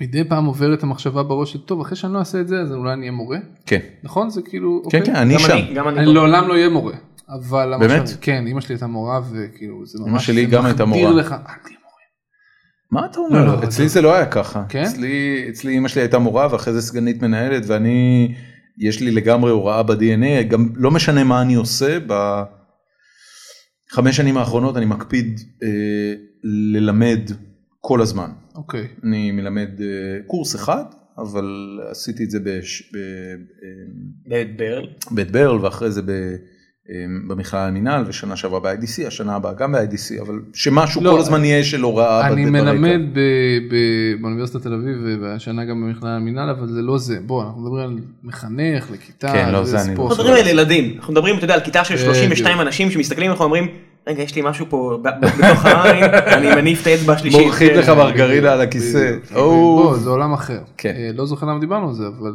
אה, אמרת שאתה מה חושב הדבר על זה? הבא? כן, מערכת אז החינוך. כן, כאילו באידיאל כן, אבל לא. אתה לא תלך לאור. לאור. לא, לא. ואיפה אתה מרצה היום? מה? אמרת שאתה מרצה באוניברסיטת תל אביב. אני מלמד בכותרת, שזה סוג בית- של... בית הספר לעיתונאות כן, של... אה, נסגר, אבל ייפתח בזה מתכונת אחרת, ואני מתחיל עכשיו במכללה למינהל. למה הוא נסגר? אין ביקוש חביבי, לא רגע, לב? במכלל מינהל העיתונות בתקשורת, מבוססת זה זה? מה? כן, אצל יובל דרור, נכון. איש יקר, חבר טוב. אוקיי. מאוד אוהב אותו. מה אתה הולך ללמד שם? אה, דברים? בום, מודרפאקר, קיבלת. וואו, אני לא דברים. זוכר. אתה לא, אתה לא זוכר את הסילבוס? שעה מאוחרת, שתי בירות. אה, תיזהר, אתה צריך לנסוע לבאר שבע, שנביא קפה? כן, לבית שמש שבע? בן אדם. בית שמש, מי- מי- סליחה. אתה מבין, מבחינת אשכנזים בתל לא, אביב, לא, אתה הכל באר אותו שבע. דבר. הכל באר שבע, בית כל- שמש, כל בית שמש, דבר, אותו דבר. כל דבר שהוא מחוץ ל... כן, מחוץ ל- דרומית לנתניה זה היה לאזור נוח. אחד בחמש. כן, כן. כן. אני חיפאי, יש לי תירוצים לכל ד- כל הדברים האלה. אבל אה, אחר כך זה, זה, אה, אתה אומר אתה מרצה באוניברסיטת תל אביב, ושנה הבאה, כן. מה הקורס? אה, סודות העיתונות? ממש הבייסיקס. אני חושב שכן. שמה כאילו מלמדים בכזה דבר מקורות וחבודים על אה, כתבה אני חושב שכן. עשית את זה לא. פעם ראשונה כן. אתה מפחד לא. סטודנטים זה עם קשה כן. אבל, אבל, מהשלוש שנים האחרונות שלימדתי בכותרת, לימדתי איך עושים עיתונות כלכלית, וזה היה אתגר מאוד מאוד נחמד, והם נכנסים לקורס הזה בקטע של "אה, עיתונות כלכלית, ויוצאים ממנו בקטע של "אה, בוא נעבוד בעיתונות. גדול. באמת כן. זה הישג שלך אה, זה אוקיי. אתה יודע מור... הייתי, אני כבר לא, מה זה משנה, אתה לא לא קולט, מבין אותי. אתה לא קולט, בן אדם, אתה לא כמה קולט. מורים היו לך בחיים שגרמו לך לאהוב את המקצוע שהם מלמדים אמרת קודם על היסטוריה לא, אני כן, שנאתי אז היסטוריה המורה כל המורים שלי להיסטוריה אה, היו גרועים המורה שלי להיסטוריה הייתה כזאת לגמרי. כן. שגרמה לך לאהוב היסטוריה ממש לא זוכר איך קוראים לה, אבל כן. איזה קטע בחטיבה. מעניין אחרי זה לא. מה בתיכון כאילו לא, בעצם, בעצם גם בתיכון, כן. אולי אתה פשוט אוהב היסטוריה כן? יש מצב אני אומר לך, הידע הכללי של מקטע ג' בירידה, אני באמת לא... שיעור מדעים, ג' אחד, זה היה בן- הפיק. בן אדם הזיה. תגיד לי, כשאתה מגיע בבוקר, על- אתה בוחר על מה לכתוב או שהאורחים, אה, איך זה מתנהל? אה, בוא נגיד שאני כתב כללי, אין לי תחום, אה, בשנים האחרונות, ו... אה, וזה מה ב- זה אין לך תחום? יש אין לי תחומים תחום. מאוד אני לא מצומצמים כתב שאתה כותב עליהם. חקלאות, אני לא אה, כתב אוקיי, בריאות. הבנתי. אה, יש בכלכליסט כתבים כן, לוורטיקלים רוב ספציפיים. הכתבים בכל כלי התקשורת הם כתבי תחום, זו פריבילגיה מאוד נדירה ואני באמת מודה כל בוקר שיש לי. אה, בשנים האחרונות, בגלל שבחרתי להתעסק בדברים מסוימים, אז נהיה לי קצת שוטף. אני לא אוהב שוטף, אני איכשהו צריך לגמור עם הדבר הזה ולחזור, פשוט לקום בבוקר ולכתוב על מה ש... אתה מוכר עיתונים? כאילו, יש אנשים, אני- אני לא יודע אם זה נכון, אבל יש יש אנשים בעיתונות שנתפסים כטאלנטים שבזכותם אנשים קונים את העיתון. נחום ברנע הוא אחד כזה, או אני חושב לפחות שהעולם נתפס כאחד הזה כזה. משתנה מאוד, אני לא חושב שיהיו שם... אתה לא חושב שרולניק הוא בן אדם שאנשים קוראים דה מרקר בשבילו? הבן אדם גדול ממני לדעתי ב-15 שנה. זה חצי... בן כמה אתה? 35. אפילו לא ב-12 לדעתי, אני חושב שהוא בן 47, הוא יליד 68. אוקיי. אה, בוא, זה אבל, חצי אבל זה לא דור. משנה, כן, כן, זה כן, חצי דור. זה תקופה. יפה, אני די משוכנע עשית סוקולוב הרבה לפניו? אה. אני די משוכנע שעוד 15 Suck it. שנה כן, לגמרי. אה, זה- לא- לא יהיה את המודל הזה מה זאת אומרת? של הפרשן ההוא שלא משנה מה קורה בוא נתקשר אליו ושיכתוב טור פרשנות. אני לא חושב שאנחנו הולכים לשם. אלא? בוא, אתה, זה- אתה לא חושב שהטאלנט הספציפי של אנשים רק הולך ומתעצם עם הזמן? אולי בכל מיני תחומים אבל לא בתחום שלי. זה מוזר שאתה אומר את זה, אני הייתי, הייתי, אם היו שואלים אותי הייתי אומר שזה בדיוק ההפך. למה? שכוחו של העיתונאי האינדיבידואל והאפיל של העיתונאי האינדיבידואל הולך ונהיה אה, גדול יותר. למה? אני, אני אגיד לך למה, כי ה- התחושה היא שמה שהופך להיות קומודיטי זה המדיום עצמו. היום, אה, בעוד שלפני 20 שנה... המדיום הוא האיש, אתה אומר פה שנייה. לא, לא, לא, המדיום. אוקיי. המדיום הופך לקומודיטי. זאת אוקיי. אומרת, אם אתה היום רוצה לפרסם את הטקסטים שלך בציבור, היכולת שלך להגיע, להגיע לקהלים רחבים היא היום גדולה משמעותית ממה שהיה לפני 10 ו-20 שנה. יש לך מדיה חברתית, יש לך בלוגים, יש לך אינטרנט, יש לך יוטיוב, אתה יכול לצלם את עצמך, להקליט את עצמך. למרות שהרייטינג הוא משמעותית יותר נמוך. אה, הרייטינג האגרגטיבי הוא הרבה יותר גבוה, צורכים הרבה יותר תקשורת. אוקיי. הרייטינג אה, פר פלטפורמות כמו כלכליסט אולי הולך ויורד, אבל אם אתה משווה את כמות התוכן הד- הדיגיטלי שאנשים צורכים, אוקיי. כמות התוכן שאנשים צורכים באופן כללי היא עולה כל הזמן, אוקיי. אבל דרמטית. היא כל כך מבוזרת שאני לא או, חושב שיש הבעיה שלה זה משמעות, אה, ביזור, אבל לכן אני אומר שהטאלנט נהיה חשוב יותר. עמית סגל, כן. שאני לא צופה בערוץ 2 כי אה, ניתקתי את גם ה-yes אני, וההוט כן. שלי לפני אה, חודשים. אני צורך את עמית סגל דרך מאקו ואני צורך את עמית סגל דרך אבל זו לא אה, השאלה הבלוג ששאלת. שלו ודרך טוויטר זו וכן לא הלאה. השאלה ששאלת. אתה שואל האם אתה טאלנט שמוכר עיתונים והתשובה שלי היא לא. אתה אומר עיתונים ספציפית. לא חשוב. עמית סגל, אתה הרגע אמרת, אתה צורך את מה שהוא יוצר אבל לא בערוץ 2. כן אבל זה לא הנקודה הנקודה היא שעמית סגל הפך להיות חשוב הרבה יותר המותג שנקרא עמית סגל המותג ולכן שנקרא הש- שאול הש- אמסטרדמסקי ולכן אני התשובה לא מעניין לשאלה אם אתה מוכר עיתונים התשובה היא לא. בזה אתה צודק זו הייתה השאלה שלך. נכון אתה צודק אבל אני כן יכול להגיד לך שככל שחולף הזמן לי הרבה יותר חשוב לקרוא תוכן של שאול אמ- אמסטרדמסקי ושל אה, אסף גלעד ושל אה, גיא רולניק ושל אה, טל שניידר ושל עמית סגל והרבה פחות חשוב לי לקרוא את כלכליסט או דה מרקר או אז בוא נגיד דבר ידיעות או כזה, אז מעריב. בוא נגיד דבר כזה, עם כל הכבוד לנו ושאנחנו זה והאגו וזה, בלי, התפ... בלי הפלטפורמה שאני עובד בה, בלי העיתון שקוראים לו כלכליסט, אין שום משמעות. גם ב- היום? כן. אתה לא חושב שאתה יכול לצאת היום לשוק החופשי לא, אני ולהתחיל יכול לתחזק לעבוד ברנד בעיתון משל אחר עצמך? או משהו, זה לא משנה. לא, לא מה זה בעיתון. ברנד משל עצמי? ד- ד- ד- טל שניידר סטייל? שאול אמסטרדמסקי חד דוט קום משמעית התשובה היא, להחזיק פרנסה. חד משמעית התשובה היא לא. אתה בטוח בזה? במיליון אחוז. מעניין. באותה רמת הכנסה? מה פתאום? לא קרוב אפילו. מה פתאום? Hmm. ולכן בוא ש- המקורות שהיו נעלמים תוך ארבע שניות וחצי למה? כי הם רוצים לפרט שהדברים שלהם יגיעו לעיתון לכלכליסט. כן מה זאת אומרת אתה יודע, זה כמו מסע פרסום שאתה רוצה שהמנכ"ל של החברה שאתה מפרסם יראה את השלט במקום גדול ובולט. כן, אבל ה- ה- המדיות האלה של אה, גדול ובולט ושל העמוד הראשי ושל כל הדברים האלה, אז הדברים הולכות האלה ו- משתנים ומתכרסמות הדברים לטובת האלה משתנים, פרפורמנס. אבל אני מזוהה עם המותג שאני עובד בו אני מזוהה עם כלכליסט ולהפך עכשיו זה לא חשוב אם כלכליסט מגיע לך בציוץ בהום פייג' או בווידאו מה זה חשוב תקשיב, אני זה לא, מה ב- שחשוב. אני לא בטוח שאתה מעריך נכון את המותג שנקרא שאול אמסטרדמסקי. אה, בוא נגיד שאני אם אני מסתכל במבחן חשבון הבנק שלי אז אני מה זה- מבחן חשבון הבנק שלך הוא גם בין היתר מבחן היכולת שלך לנהל דיון שכר, וזה לא בטוח שזה לא, לא, רלוונטי לא, לא, זה לא למותג קשור, שלך. זה לא קשור זה נהיה קצת דיון שהוא קצת מוזר לי לנהל אותו אבל לא, אה, בן אדם חופשי. אבל אה, חופשי זה בוא נמשיך. אני- אני חושב שיש סימביוזה טובה בין העיתון שאני עובד בו לביני ו- זאת אומרת כשצד אחד מהמשוואה קיצור Don't rock the boat דורון תודה כן, רבה. לגמרי, זה היה ממש אה, זה. כן. טוב, סבבה. אז רגע, אשתך באגף האוצר זה מהווה ניגוד אינטרס מבחינתך?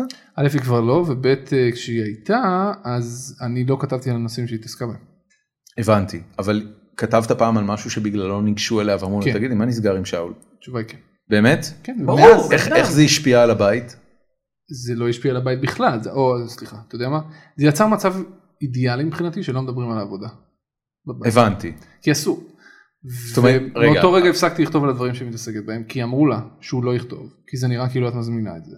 וואלה. וזה, פנטסטי. פש, זה קצת... אה, מה? ככה זה צריך להיות בן אדם. כשאתה מדבר לא, זה עיתונאי נראה לי בסדר. מעבר ל- ל- למדיום אתה יודע זה ההבדל הכי גדול בין בלוגרים לעיתונאים. יש פה איזושהי עדיין אתיקה עיתונאית שלא קיימת למה אתה בבלוגרים. חושב שלבלוגרים אין את זה? כי אין, כי ש- אתה יודע, דרוקר יכול לכתוב מה שבזין שלו על קק"ל, ואז הכי גרוע הוא יגיד, חבר'ה טעיתי, ידה ידה ידה. עם כל הכבוד בערוץ 10, זה שיש את האיום של התביעה כי זה ב- במקום יותר גדול, אני חושב שאיפשהו אתיקה עיתונאית לא בהכרח מתקיימת כשאתה מוציא סטטוס. די בטוח אתה מסכים שהדוגמה עם זה? שהבאת היא לא רלוונטית, אבל... אה, לוקח בחזרה. אוקיי. זה סגר את הדיון. וואו! היה ממש מהיר. בסדר. עשינו סיבוב של איזה 60 שניות, זה סבבה. טעיתי. יפה. כן. טוב, אה, אנחנו מתקרבים לסיום. כן. אה, חוץ מכלכליסט, מה עוד אתה עושה? אנחנו כאילו בדרך כלל מקדישים את הדקות האחרונות כדי... אה, אם אתה רוצה לקדם אה, משהו ש- לקדם אותך. אנחנו רוצים לקדם אותך, שאול. הבלוג שלך, מה הכתובת שלו? הבלוג שלך זה ש- אה, שאולאמסטרדמסקי.קום? די בטוח שחיפוש שלי בגוגל פשוט יביא. אה, אני רוצה לשאול אותך, ה- הסלוגן ב... שזה עכשיו כשאני מכיר אותך קצת יותר לעומק אז זה אתה בעיניי מבין. ממצה פנטסטי הסלוגן, רואה? הסלוגן שלך בבלוג זה תחשוב טעים יהיה טעים עכשיו זה קודם כל משפט שאני מוכן להישבע שוורסיה כזו או אחרת שלו שמעתי בילדות לפחות 30-40 פעם ודבר שני מאיפה זה הגיע זה אמא או אבא לא, אז זה הולך ככה. ה- לפני הבלוג הזה היה לי גלגול אה, של בלוג קודם שהוא היה בשם עט, ואז בשלב יונתן... מה זה היה שם העט שלך אה, הכלכלן המתוסכל, ו... אה, אתה רואה? ויונתן קלינגר בשלב עשה לי אאוטינג, אז פשוט ויתרתי על זה ו... עורך דין מניאק. כן. אה, לא, הוא לא התכוון, אבל... אה, ואז הפסקתי לכתוב דברים על... למה אמא שלי. כתב שמה, כתבת שם דברים שיכולת להרשות לעצמך בעילום שם? כן, לגמרי. לא, בעיקר למשפחה, אגב. הבנתי. אמ, להוא קראו הוא צריך לנוח הוא הרגע קם. אה, שזה היה משפט אחד לאחד של סבתא שלי. אה, הוא צריך לנוח הוא הרגע קם. אה, חזרתי מחופש, עזבו אותי. אה, זה מעולה. ותחשוב טעים יהיה טעים זה פשוט בדיחה פרטית שלי עם חבר שלי שככה הוא תופס את החיים תחשוב טעים יהיה טעים זאת אומרת הוא אופטימיסט. הוא דפקט. זה גישה- זה ו- גישה אופטימיסטית. סלח לי דפקט. ו- למה? למה? בן זה אדם. אידיוטי. ו- זה- זה אינטרוברט זהו. קלאסי, זה בן אדם שהמציאות שלו נקבעת על פי מה בוא נגיד ככה, שקורה בפנים. במבחן התוצאה הוא עושה לדעתי פי חמש כסף ממני, אתה רואה? אני מאוד אוהב אותו, בחור יקר, בחר את הבחירות הנכונות לא בחיים, כי הוא חשב טעים. חשב- עכשיו טעים. טעים, יצא אתה- לו טעים, אתה לא חושב טעים. אני לא חושב טעים, כי אני גם היינו אוכל פה- כל כך מעט דברים, לא, באמת. זה יוצא מן הכלל. כן. בקיצור, אז הבלוג שלך זה תחשוב טעים, אה, יצא טעים, שאול אמסטרדמסקי. כן. אה, אתה- יש משהו שהייתי רוצה לעשות השנה וזה תלוי לגמרי בי ואני איכשהו, מאזינים יקונו? אין לי את ההנשמה של, אז- אוקיי, יש לי את הרעיון אבל אני צריך שמישהו יעשה את זה, אה, יזמים יקונו. מכתבים לילדים. מה זה אומר? אוקיי, הבן הגדול שלי הוא בן חמש, ואנחנו גרים במושב, ואצלנו הדואר הוא מרוכז כזה בתיבות דואר. אוקיי. ואחת לכמה זמן אנחנו הולכים לתיבה, אני נותן לו את המפתח, הוא פותח, מוציא את המכתבים ומתבאס רצח, שאין לו דואר? שרק אבא ואמא מקבלים מכתבים והוא לא. אה, ובאחת הפעמים האלה שבאמת לקח את זה קשה בצורה יוצאת דופן, הלכתי הביתה וחשבתי מה אני יכול לעשות, התייעצתי עם אנשים ומישהו אמר לי, לך תסתכל בארצות הברית, יש דבר שנקרא letters for kids. אוי, זה מקסים. והסתכלתי וזה היה מקסים. ככה ואמרתי, לומדים לקרוא. אוקיי, בוא נעשה אחד כזה בעברית, פשוט מכתבים לילדים. תעשה מנוי 15 שקל בחודש, או כמה שזה לא יהיה, ותקבל שני מכתבים הביתה. והתחלתי לגלגל את זה עם חברים מהעבודה, ויש לנו כבר את המודל והכל, ואיך אנחנו הולכים לעשות, עכשיו רק צריך לעשות את זה. בן אדם זה רעיון גאוני. אני גם חושב. תקשיב, הבן, הבן שלי קיבל אולי חמישה מכתבים בחיים שלו, שניים מהם היו מחברה לשכונה שעברה לארה"ב והם התכתבו איזה Mhm. פעם, פעמיים אחד עם השני, והיתר היו מהעירייה על זה שהוא התקבל לגן חובה ואחרי זה ל- Mhm. לטרום חובה ואחרי זה לגן חובה, וזה רגע נורא מרגש. הוא עף על זה, מה זה? אגב צר- צריך להגיד עיריית תל אביב משקיעה הרבה במכתבים, כן, האלה. מגיע מדהים. גיליון כרומו יפה עם וואו. ציורים מגניבים של אבל גן, אתה יודע כאילו, מה, זה אפילו לא זה, זה הרגע הזה שיש לך מכתב, כן, כן, עם יש השם לך שלך דואר בדפוס שמחכה לך. ב- כן, תקשיב זה קונספט גדול, כן. למה, הנה, כי מה- צריך, ואתה מה אתה יודע, צריך, מה אתה ו- צריך, אני לא זוכר, יש לנו אתה את צריך כל מנכ"ל? המסמך. מה אתה צריך? יש לנו את כל המסמך, אנחנו רוצים לעשות זה... אה, מה ב- המייל שלך אם מישהו רוצה לפנות אליך אנחנו להרים רוצים את לעשות השירות את זה, של אה, אני רק אבהיר, נון פרופיט, אין לי שום עניין לעשות את זה. למה למה כן? כי כסף חשוב אוקיי, יש לי משכורת. הכל בסדר זה יהיה לך קצת יותר תיקח את הילדים שלך לדיסנילנד לא, לא, לא, ממש לא, תן לי, אתה רוצה לעשות את זה בחינם לא, לא בחינם, בעלות, תמחרנו את זה כבר. זה אנחנו, ב-60 שקל אתה מקבל, לא זוכר, שישה אתה או שמונה יזם מכתבים. איום ונורא אני לא התאמרתי, אתה כן. בחיים לא תגייס כסף אני לא מנסה אפילו. אבל צריך כסף כדי להרים את זה אז נעשה בקיקסטארטר. אז ואנשים- תעשה לא אל תעשה בקיקסטארטר לא, פשוט זה תעשה בקיקסטארטר. סרוויס. תעשה אז, אז תרוויח כן, שקל על אז- כל עשרה אוקיי, אז אל תהיה בוא נגיד פוץ. ככה, לא, אני רוצה לקחת ככה שזה יכסה את העלות של הדבר הזה ולא, שאני לא אוציא כסף, לא אוציא כסף מכיסי, כי אין לי כוונה. אה, אבל עכשיו צריך להקים אותה. נכון. צריך להקים את ה... כן סליחה, צריך או מה להדפיס שזה לא צריך יהיה. לשלוח בולים צריך להביא עניינים. את הכותבים ולה... דווקא את זה סגרנו, כותבים, מאיירים, מנקדים, מגיהים. אני לא כל כך יודע למה אני לא עושה את זה, אני נורא התכוונתי לעשות את זה. אז קדימה. אוקיי. בן אדם, ואל- אני- אל- אל אני- תקשיב אני לזה. כבר מתרגש מזה, אני הולך להיות לא, זה המנוי רעיון הראשון ממש שלך, אני נחמד. רוצה שאתה אין לי תעשה ספק שאני את יכול זה. להגיע לכמה אלפי לקוחות. אז אבל, אה, אה, what the shit! what the shit לגמרי. אתה ממש חייב לעשות את יש זה. ביטוי כזה what the shit? אני לא יודע. בוודאי, יש שלא. אה, סדרה שאני מאוד אוהב אה, לא, what שנקראת the shit? ארצ'ר. ארצ'ר. אני ממליץ עליה ממש בחום, סדרה אמריקאית, אנימציה של אה, FX, אה, אותו ערוץ שעושה את הלואי סי קיי אוקיי. שואו, מפיק כאילו את הלואי סי קיי שואו, וזו סדרה אה, על אה, סוג של סוכן ביון בסוכנות ביון מאוד מאוד מאוד מופרכת, גס בטירוף, מטונף לגמרי, ואחד הביטויים החזקים שם זה זה what the what the shit archer. ארצ'ר זה ה- זה ויש לו לא משנה what the shit. אה, בקיצור שאול זה אחלה רעיון אני גם אם מישהו רוצה לפנות אליך כדי לעזור לך להרים את זה מה המייל גוגל. עוד פעם המייל שלך בגוגל? גם. איש קשה. מה, מסובך בקיצור- היום למצוא מישהו? לא, כן, האמת שכן, אימייל קשה. באמת? אימייל קשה למצוא. פייסבוק. אתה יודע. פייסבוק זה קל, אני פניתי לך בפייסבוק והיית מאוד רספונסיבי. גם צריך היטלר להגיד. ב-1941 אמר, הייתי בטוח שזה יהיה הרבה יותר קל. גם." חשבתי שזה יעבור חלק. כן, אבל זה לא סופר. כן, זה ראם, הוא חייב לעשות אסקלציה של כל דבר בסוף. כן. אמ, תודה רבה רבה לך שבאת. תודה שהזמנת. אמ, אני מקווה שתגיע בשלום הביתה, אם לא אז אה, שלח את אשתך אלינו, אנחנו נסגור את זה. לא, אז יש לי ביטוח. אה, יש לך ביטוח? לא. הבנתי. חבל. אה, אנחנו היינו גיקונומי, תודה רבה רבה, אולי תבוא עוד פעם. סבבה. אה, לדעתי תבוא אחרי שהמיזם הזה כבר יהיה באוויר, נוכל לעשות לזה אחלה פרומושן. המכתבים. כן, אוקיי. כן, אל תוותר. לא אוותר. זה חלום מעולה, אל 2015, תוותר. חייב לקרות. וככה גם תוכל להחדיר מסרים אקזיסטנציאליסטים קודרים לילדים דרך שם המכתבים המכה של האלה. הילדים. אה, זאת כן. אומרת, בדיוק, ה- ה- המכתב הראשון יהיה, בגיל 73 שתפרוש, זה לא כמו עכשיו, יהיה לך כלום כסף. השכלה אפילו פיננסית, פיילוט. הרבה דברים יכולים לבוא דרך זה. אפילו פיילוט זה היה. באמת? כמה ילדים? יאללה, הייתה הצלחה מסחררת מן הסתם. כן, יותר, פחות, הבנו דברים מזה, כן. תודה רבה שאול. תודה. אה, אנחנו היינו גיקונומי, אנחנו נתראה עוד מעט אני מקווה, מתישהו, יאללה ביי.